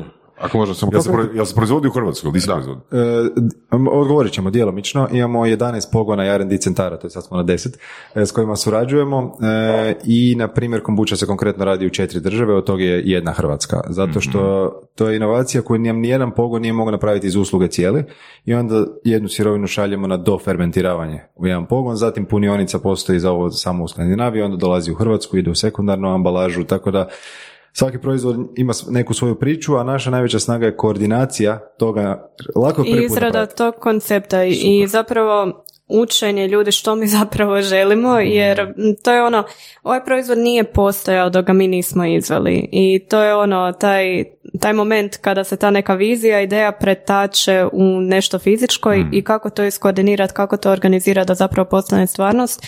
I ono što bih napomenula je da u trenutku kada on izađe van, to zapravo nije gotovo. Recimo, nama se trenutno testira uh, recyclable plastics packaging, imamo i mogućnost za biodegradable, ali to će trebati biti na puno ozbiljnijim količinama. Tako da je uvijek u pozadini još jedan moment konstantnog istraživanja, tvikanja. Mi nismo zadovoljni onda kad je proizvod zaživio na tržištu, nego već tada gledamo nekoliko koraka unaprijed i koje mi još izmjene trebamo napraviti, kako da ti okusi budu još bolji, kako da bude još funkcionalnije, što možemo u idućoj rundi napraviti da bi bilo bolje, osluškujemo koje dobijemo povratnu informaciju i sve to zapisujemo, pratimo i gledamo zapravo za... Čekaj, a mijenjate okuse? Mijenjamo okuse, da. Ok, jel, mislite, jel imate dokaze, je to dobro? Mm, nemamo, ali dobivamo neki... e, Jer mislim, to, to je primjer ko s onom New, New Coke, ili kak se zvala. Znaš, mislim, ako je Coke, uh, Coca-Cola always the real thing, znači New Coke, što je New Coke? Onda je New Coke unreal thing. Ne? Je. E, dobili smo neke feedbacke, na primjer, konkretno za kombuče, dosta ljudi ju smatra malo prekiselo. Mi, Ok. mi kiselost u proizvodnji možemo prirodnim načinima zapravo neutralizirati, to je jedna stvar koja će, to su stvari koje suptilno na kraju čine onu razliku wow ili ovo mi je ok. Al, ali wow će ponovo prodat. E, Dobro, ali u primjeru uh, Nat Hazela uh, ste rekli da je on nepobitno okusom uh, najbolji proizvod prema feedbacku kušača. je, da. Znači nije stvar u okusu nužno. Nije, nije samo u okusu. Možda nije dobro objašnjen bio, možda... mm, teško nam je reći gdje smo, gdje smo točno pogriješili s Nat Hazelom. A- Pa, ako odokativno, čisto da sam prvi put vidio. A Vora, evo, javi se. Voras, uh, stručnjak za uh, blockchain i dizajn. Ne, ne, ne, ne. I slastica. Za dizajn, za dizajn blockchaina. Nisam, dizajn pogotovo nisam, ali nešto drugo mi je palo na pamet kad, sam ga, kad sam ga vidio. Znaš što mi je palo na pamet? Pa, ovo će napraviti gomilu smeća. U smislu pakiranje je a, plastično i, i jel, za količinu koja je to 19 grama, to mi se čini puno smeća. Je, e, makar recimo ljudi gledaju puno smeća tu, a kad kupimo rikolu u dućanu, e, zapravo količina plastike je nekoliko puta veća kad se mjeri, ali koliko smo se mi da, ali uh, neće, vama će zamjerat zbog toga, zbog priče proizvoda. Da je, da, je, da je 50 puta manje smeća, potencijalno vama će zamjerat zbog karaktera proizvoda. Mi ćemo sami sebi zamjeriti koliko smo se mi namučili za, da nađemo reciklirajuću formulu. Evo, e, Znači, prije nego što smo krenuli u sve ovo, čak prije nego što je bio ikoji cidrani proizvod zamišljen i tako dalje. Ja sam počela na ovim organskim sajmovima funkcionalne hrane pričati sa ljudima koji su vodeći mozgovi u svijetu reciklaže a, najnovijih materijala i tako dalje. Doslovno sam sjedila za stolom s ljudima koji održavaju sjednice u Europskom parlamentu i sličnim mjestima o novim materijalima i tako dalje. I a, zapravo sam im došla sa prototipom Nut Hazela i rekla sam ja ovo tu želim zapakirati u nešto što je bio razgradivo, molim pomozite mi. Proveli smo sate sjedeći zajedno, p- sate dok su oni nama slali neke pokazne materijale, sate dok smo mi to isprobavali i mislili smo da smo našli savršeno rješenje. Bilo je iz Njemačke, znači biorazgradivo, ima sve moguće certifikate, čak nije ni ono industry compostable, jer industry compostable znači da opet se industrijski mora obraditi da bi bilo compostable i opet se utroši iznimno puno energije u to. I uglavnom uh, idemo, u, uh, idemo u test proizvodnju. Test proizvodnja prođe savršeno. Kažu uh, ovi iz proizvodnje, Nika kakav si to materijal donijela, ovo je najbolje ikad, ono, super, super ide kroz stroj, super se lijepi, sve ono, sve kako treba biti. I uglavnom uh, ništa uzmemo mi te uh, prve primjerke, svi sretni, ponosni, napokon imamo rješenje, idemo mi raditi na dizajnu, Na ono, boji. na boji, ono sve, sve super i stavimo to sa strane i zaboravimo. To jest nismo zaboravili, nego smo krenuli raditi na ovim drugim stvarima, popratnim marketinškim i to, ono da se pripremimo. I dva tjedna kasnije nešto počne smrditi u kuhinji. Da, ali uopće ne razmišljaš, misliš u smeću nešto ostalo, znaš, opereš kantu, smrdi i dalje. Ono neki, naš, u sudoperu onda uh, gledaš da li u sudo- sudoperu nešto. Uglavnom, taj biorazgradiv materijal je bio toliko biorazgradiv Da se razgradio. da se razgradio. Ubuđavilo se. To je, to je bilo gro... I onda A smo- cjenovno, a cjenovno je bio ovoga... On, on je 4-5 puta skuplji, E, ali na pa kraju... zato nemate maržu preko 300%. Ali ovo nije taj. Da. Ovo nije to. Da. E, mislim, mi bi mogli tu maržu imati kad bi bilo samo direktna prodaja preko interneta, Da, da. onda je to druga priča, ali kad se e, proda Jasno. nekom distributeru ili veletrgovcu, kad ona to stavi svoju maržu 40%, kad onda još stavimo PDV, Da. naš 25%, to za krajnje kupce jednostavno ide toliko da više nije onda konkurentno. Ali slažem se, to je veliki problem sa pakiranjima, sa, sa materijalima. Mislim, fijasko je bio, mislim, pod navodnicima, fijasko u Zagrebu kad su distribuirali one vrećice smeđe za bio otpad, jeli, koji su jednostavno ljudima, ono, tipa, danas stavio unutra bio otpad, sutra se sve to zajedno, zajedno sa vrećicom počne truniti i raspast. I onda su ljudi prestali to raditi, više niko ne stavlja ništa od te vrećice, jer ne mogu čekati ono, odnosno prebrzo se raspadnu, same od sebe, jel.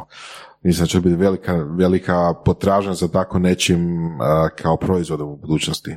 Ono. Pa da, mislim da je to jako bitno mm, razumjeti da postoji jako puno procesa i u pozadini koji se odvijaju, jer mi kada stavimo proizvod na tržište moramo garantirati za stabilnost tog Da, proizvoda da, na da. neko određeno vrijeme, shelf life i tako dalje, a svi novi materijali moraju se testirati. Ne možemo samo reći, e, ovo je sad finalno rješenje i sad ćemo to staviti. Ne, zato, ono, ponekad moramo izaći van sa nečim što mi vidimo kao da je trenutno nesavršeno rješenje, dok testiramo dalje i proučavamo i tražimo Ok. zapravo ono Što je s SAD-om?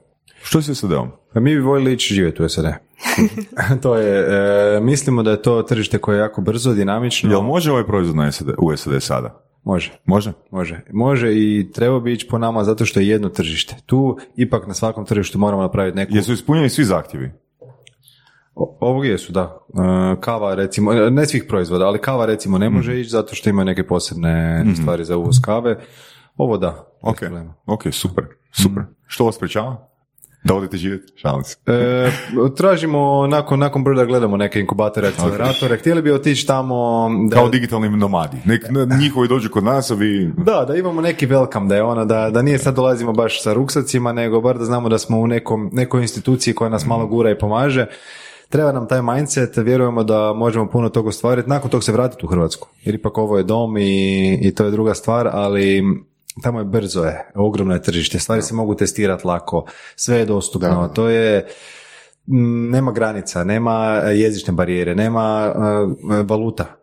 Ta, tamo ide sve odjednom i to je kao jedno veliko tesno igralište koje, koje nama tu nedostaje. Imam osjećaj da gubimo dosta vremena uh, baš zbog toga. Da, ne samo kod nas u Hrvatskoj, nego u Europi uopće. Europi, da. Da. I onda te regulative dok se do- dogovore države, pa onda dok se prevedu dokumenti, pa taj glomazni aparat onda uvijek iskiksa negdje, i, a za to vrijeme Kina i SAD samo rastu.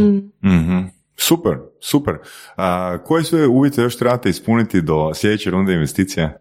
Mm, Moramo napraviti MVP. Znači, kad napravimo... Za aplikaciju, jel? Da, da, da. Aplikaciju koju onda prate novi proizvodi koje razvijamo specijalno za aplikaciju i za određena stanja koja ćemo adresirati sa tim našim kvizevima.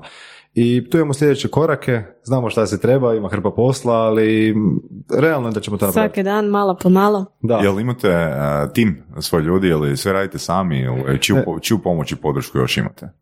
Pa nas je trenutno u timu četvero i stvar je u tome da upravo sada i radimo na tom da postavimo još malo veći tim koji bi recimo ono, preuzeo još dodatno taj dio koordinacije recimo sa ovim uh, tom platformom koju planiramo razvijati. Tu bi išli još malo dublje u specifičnost proizvoda uh, da imaju baš da su dodaci prehrani uh, u tom obliku pića i tako dalje. Pa tu ima tu tih administrativnih stvari koje moramo zadovoljiti.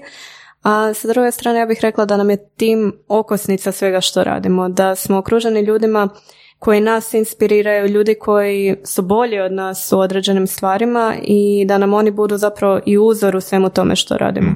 I pitanje, um, evo, ajmo zamisliti uh, scenarij, sada, danas, evo, sad nakon uh, podcasta vam dola- dolazi e-mail i želimo u roku od mjesec dana 5 miliona ovih kutija. Što se događa?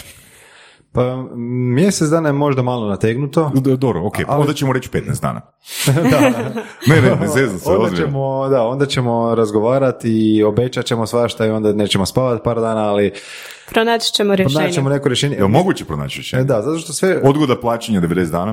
E, pa onda bi pristupili našem investitoru i rekli, Rekli mu kakva je situacija. rekli kakva je situacija, čuj treba 400 tisuća eura za, za to napraviti, ali nakon toga garantira nam, ne znam, neki Carrefour. Pa dobro odgovore imate, super ste, super ste pripremljeni na sve opcije. Ali sad je to što smo mi sve radili da možemo skalirati. Mi smo stvarno- Nama je to bilo uh, u pameti odmah čim je bila ona kao ideja, koncept, recimo ako neki proizvod uopće nije moguće skalirati, onda nam to nije nešto što ćemo mi utrošiti svoje vrijeme i energiju, jer uložit ćemo jednako vremena i energije i truda, a onda kada dođe do te razine da stvarno ono eksplodira, neće biti izvedivo. Znači, onda smo uzeli od naše vrijeme utrošili u nešto što Zato to sam često rekao- zaposlenici ne razumiju, da, da oni prodaju svoje vrijeme i nemaju nikakvu skalu na tom vremenu. Uprosti, Bruno, reci. Ali Zato sam rekao, e, mjesec dana je malo nategnuto jer nama treba otprilike četiri tjedna za folije.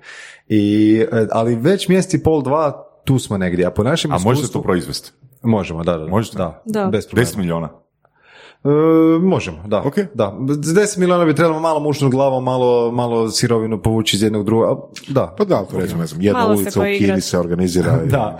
Ali ono što smo mi naučili, mi uvijek moramo imati opciju B, C, D, često čak i opciju ono Da. Z, jer um, u, osobito u tom procesu i proizvodnje i dizajna proizvoda ima jako puno nekih eksternih faktora koje čovjek ne može uračunat i jednostavno trebamo razmišljati kako svaki dio procesa da, da nije nijedan toliko ključan da bez njega se ne može, nego da je uvijek sve modularno, da se može presložiti, nekako drugačije Ali, organizirati. ali u životu smo nešto naučili, recimo kako smo lazili u retail lance, da to nikad nije ispod tri mjeseca. Jer oni su toliko spori kao Pa korporacije. tri mjeseca je dobro. Da. Tri mjeseca je dobro. To, to je super je tri mjeseca, tako da kad bi mi načeli pregovor, oni već u startu kažu to je ne znam 700 dućana Da. i onda mi u startu gledamo ok, po jedna kutija za svaki, moramo i tu imamo tih par dana, nije ono dajte nam sutra obično, jer oni su veliki sistemi i, Tako je, jedan da. odbor, drugi, peti, tako da realno mislim da, možemo odraditi.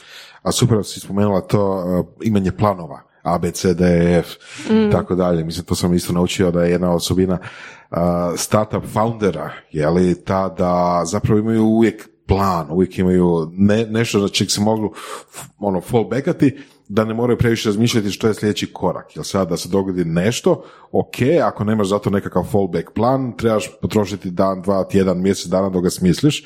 Međutim, ako čak i u ono, nekakvom djeliću mozga imaš već e, formiran plan što u tom slučaju, to je ono 10x pomaže nego da ga Pa da, ja mislim da je to taj jedan proces učenja i gdje ono, gdje prvo nešto zamisliš i misliš ono, sad će to biti sve super i ideš ono sa nekom Entuzijazmom, idejom, da, da. entuzijazmom, to će biti lagano, naletiš na milijun i jedan nepredviđeni problem i zapravo zbog toga naučiš ono što je Bruno spomenuo, da su jako bitne iteracije, da, da, Da, da, vidimo da, ono, da, da, da. ok, ovo tu je možda smo zamislili, mislili smo da je to najbolja opcija, ali jednostavno ne ide i moraš biti spreman odustati od te neke ideje. Mislim da je to ono e, jedna ključna stvar kod startupa. E, jako je lako preći taj neki mod ovo je moje dijete i ovo je moje dijete i ovo je moje dijete i ne želim odustati ni, ni od jednog od svoje djece jer svi su mi jednako dragi. U jednom trenutku nešto moraš rezati, nešto, nešto ne ide, nešto, ono, Biće krivudanja, bit će mijenjanja smjera, malog ili većeg, zavisi o prilici, ali, Ali- ali više, ovo- više još ovo- još biti ovo- spreman promijeniti smjer nego... Jer, jer mislim da je ovo izuzetno bitno za surove strasti, to što si ti sad eh, Nika rekla, ono, znači, da, često se ljudi poistovjete sa, sa proizvodom. A, kakav je to osjećaj dok nešto što ste stvorili a, trebate odrezati i za uvijek zaboraviti? Ubiti. Evo, ja bih se nadovezao na to i na ovo što je Voras rekao. Inače, moj mozak funkcionira na način da traži te negativnosti i smišlja sto scenarija šta ako. I nekak sam naučio da, da ja mogu smisliti 150-200 scenarija i onda mi mozak e, pukne, ali uvijek se dogodi one 500 ili 700 do kojeg uopće nisam mogao doći. I tu je zapravo ta otvorenost prema tome da šta god bude i tako smo mi naučili sad funkcionira, došli smo do toga da mm, događaju se stvari koje čini ti se da se sve srušilo. Znači nema, nema nikakvog rješenja. Ok, moramo smisliti rješenje. Ušli smo da nas to više ne živcira. Više se živciramo kad kasnimo na sastanak. Znači, više ne vrtite scenarij u svojoj glavi, nego jednostavno znate. pa Čak mislim se. da je u tom trenutku najbolje kad shvatiš da ono neke stvari ne idu po planu, ono uzet par minuta off, odmeditirati, otići na trening, uh, prošetat, jer što smo mi dublje u tome, to ono, ne, nema izlaza i onda samo vidimo ono te negativne stvari, strane Ali, situacije, ali možda su one baš preduvjet za rast. Ali kako, kako bi osjećaj ubiti svoj proizvod? To, to, to sam pitao. Izvrstan. Ha? Olakšanje. Olakšanje. Ovo olakšanje. Mi sad režemo. Što pogledate, pogledate tablicu i ono, aj, ajmo ubiti uh, jedinicu, četrnaesticu i dvadeset sedmicu. Ali Pa- mislim da je to super, jer razlika između ubiti proizvod i ubiti, ono što bi rekli, možda viziju. Jer vi ne ubijate Mm. viziju, vizija ide dalje, nego ubijate, ali proizvod je vama u smislu uh, sporedna stvar.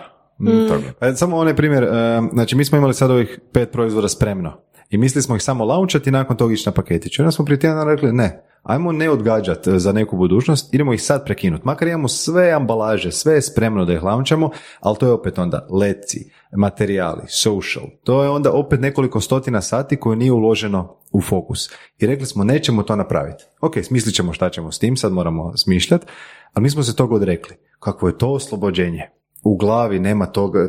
To je, to je nekoliko stotina malih zadataka koje bi mi morali odraditi na kraju, koje sad ne moramo. I to je, to je prekrasno. To je, tu se oslobađa jedan kreativni potencijal i to bi trebali raditi više. Da je kad je jedan jasan fokus, recimo sad je fokus primjerice na taj paketić i onda oko tog paketića toliko izgraditi priču da ti ono, da budeš toliko ispunjen jer ti si time što si nešto, da, kako da kažem, ubio, zapravo stvorio prostor za nešto drugo, nešto ljepše, da to raste u svojoj punini. Jer nije moguće da sve istovremeno raste jednakom brzinom, jednakom razinom, jer jednostavno nije moguće da mi kao ljudska bića posvetimo jednako vremena, truda, energije i tako dalje svakom od njih. I zapravo je samo ono, mm, ono, to je uvijek taj jedan proces istraživanja čemu ćemo posvetiti svoje vrijeme. Ja mislim da je super za svakog poduzetnika u startu da prouči više ideja, da vidi što je ono što njemu najviše naginje, jer ono što mi idealiziramo kao svoju viziju i ideju, možda u onom trenutku kad se to treba pretočiti u nešto stvarno, ispadne da ima puno stvari koje, kojima se ne želimo baviti ono... Da, znaš, Voras, ono, u zadnje vrijeme, kad pričamo sa startuperima, ono, sve više vidim poveznicu između startupa i istočnjačkih filozofija u izražavanju. To je, to je, to je veliki napredak od tebe, Saša. Prije sam bio totalno zatvoren prema tome, ali s obzirom na broj interakcija sa startuperima, otvara se prema istočnjačkoj filozofiji.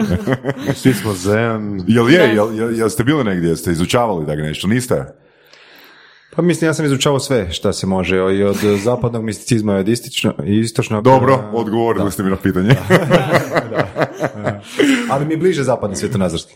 Da, i meni isto. Trenutno, možda, ko zna, nakon još 20 intervjua, možda se preselimo nakon neki templ.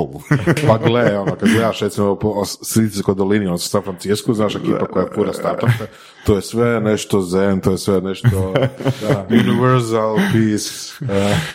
A mi nismo toliko za pis. Nas smatraju da moramo automatski biti dobri ljudi pod navodnicima ako radimo proizvode koji su prirodni, zdravi i tako da. I onda Ne, mi- mi ali često i zapravo, odsjećamo- o- o- očito ste vi, ne znam, od reinkarnacije Hitlera, mislim, ono, Pa, pa na prvi ima- pogled, znaš, imamo malo te neke metode. E, i, i tu ima i dosta i šala takvih nekih i e, mi nismo tu neki ideali, mi nismo sad ne- neke dobričine koje se ujutro bude uz zvuk oma, mi se i posvađamo i ljudi smo od krvi i mesa i dođemo i u očaj i Ima i u jako depru puno i frustracija i mislim, i ljenosti kod Da. nas ima makar e, ta, ta rutina je konstantna mi se borimo ali mi se borimo sa svojom ljenošću stalno mi smo najljeniji ljudi na svijetu jer sam, samim tim što smo ljudi smo ljeni. I to je ništa kod nas nema uzvišeno. Znači ništa što smo mi postigli ne smatramo nečim nečim specijalnim. I tu i baš zato je, je to ja mislim inspiracija za druge jer e, ja sam e, prije kad sam vidio surove strasti ja sam jednog dana htio tu biti tu sam danas. U Bird inkubatoru smo. Ali šta to nosi s druge strane? To nosi to da idemo po hrpi sastanaka u medijima, smo svi ta- tapšaju po leđima, sve je dobro. A ko radi? Niko. Mi smo kad smo došli u Bird, koje je prekrasno mjesto, najbolje mentore ima u regiji, e, mi smo dva tjedna samo sastanci. I, I to je adrenalin, to te pere, to, to je ono ekstaze, idu iznutra. Šta smo napravili? Gdje smo bili e, monthly review, znači mjesečni review, gdje ništa nismo napravili. I tu je, tu je jedna zamka tog uspjeha pod navodnicima velikog i onog granularnosti, onog svakodnevnog kopanja koje niko ne vidi, koje nije romantično, ali koje na kraju niko neće napraviti za nas. I uvijek kad smo mislili platit ćemo, outsourcat ćemo, taj dio niko nikad ne napravi za tebe. Da, Pa- još jedna tema, dobra, ne? Reci Nika. Ja sam provela dva tjedna u skladištu ljepeći deklaracije, organizirajući tim Ja da sam ljepi- mislio da si provela više. Da. Ne, ne, ne, Ali ono- Mi outsourcamo sve kaj se može, tako da napravimo nešto prvi put, skužimo kak ide i onda, onda možeš outsourcati. Super. Da. Prvi put napraviš. Super. A, samo još jedno pitanje, kod vaših proizvoda, rekli ste da se proizvode svuda po svijetu, je li? odnosno po više mjesta u Europi, i onda se na kraju sklapaju i idu na tržište na police, jel? Tako. Znači, vi u principu, da li, da li ikad nekakav proizvod dođe do toga, odnosno počne s tim da vi prvo kod kuće eksperimentirate, napravite nekakav recept, ili odmah ide u industriju, pa onda te kasnije iterirate na receptu? Svaki je nastao do sada u našoj kuhinji, doslovno svaki. I mi imamo doma nekoliko kutija sa prahovima, proizvodima iz Whole Foodsa i svih tih, e, bili smo na svim sajmovima zdrave hrane dok je još bilo sajmova.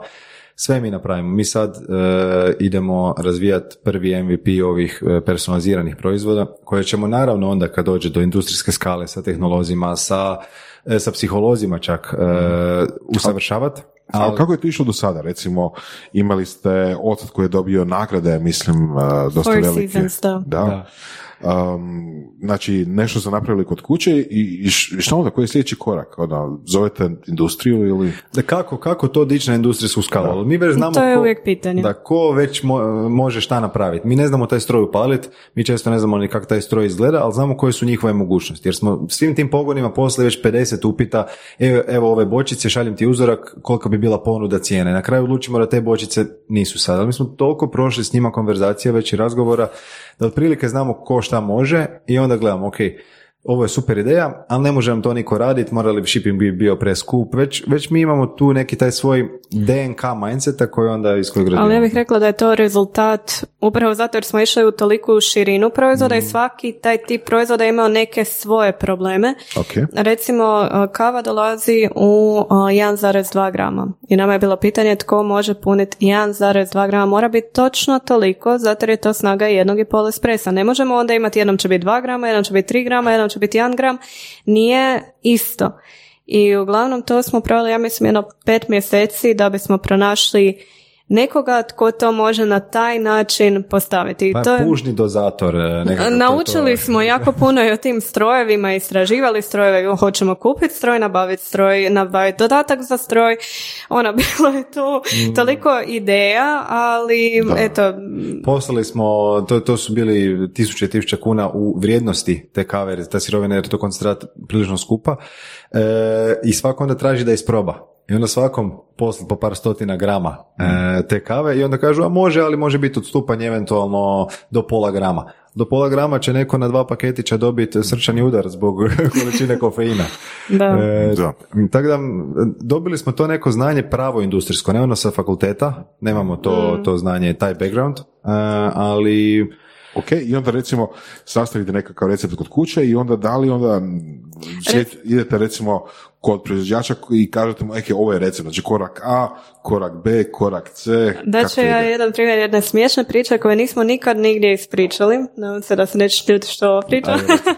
znači imali smo ideju nad sa kavom. I to je, recept smo mi završili ono, Bruno ga može napraviti doma, najfinija stvar na svijetu, kogod proba ono, ovo tu sa kavom je, znači ako je Nut Hazel najfiniji proizvod, sa kavom je nevjerojatan.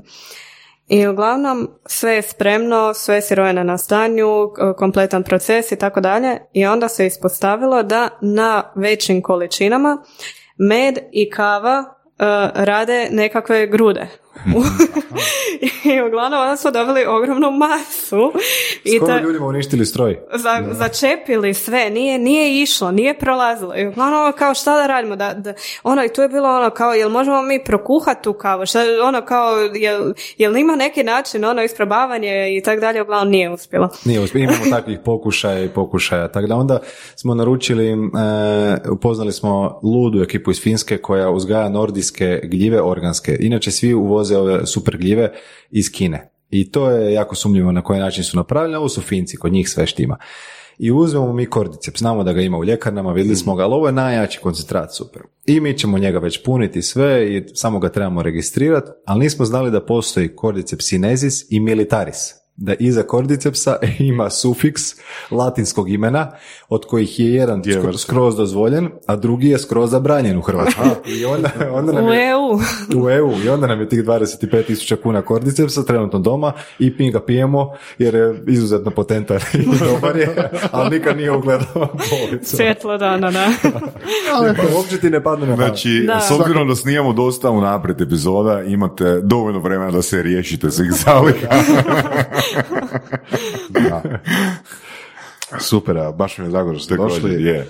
Svaka čast, ono, jako dobar ovoga mindset, Da, a, dobro, super iskustvo, hrabrost, ono, na tom all in i mislim da fakat jednog dana, prije ili kasnije, bi se trebali predavati a, svoje iskustvo, ono, studentima. Da, Definitivno. Evo, Da, slušatelji koji se pitaju što to zapravo znači all in, pa evo sad imaju primjer šta to zapravo znači. Yes. Je, samo još jedna stvar, a to je da imamo klince iz tri e, splitske srednje škole koje mentoriramo i tako da već smo krenuli Super. u tome da, da dijelimo to znanje. Super, svaka.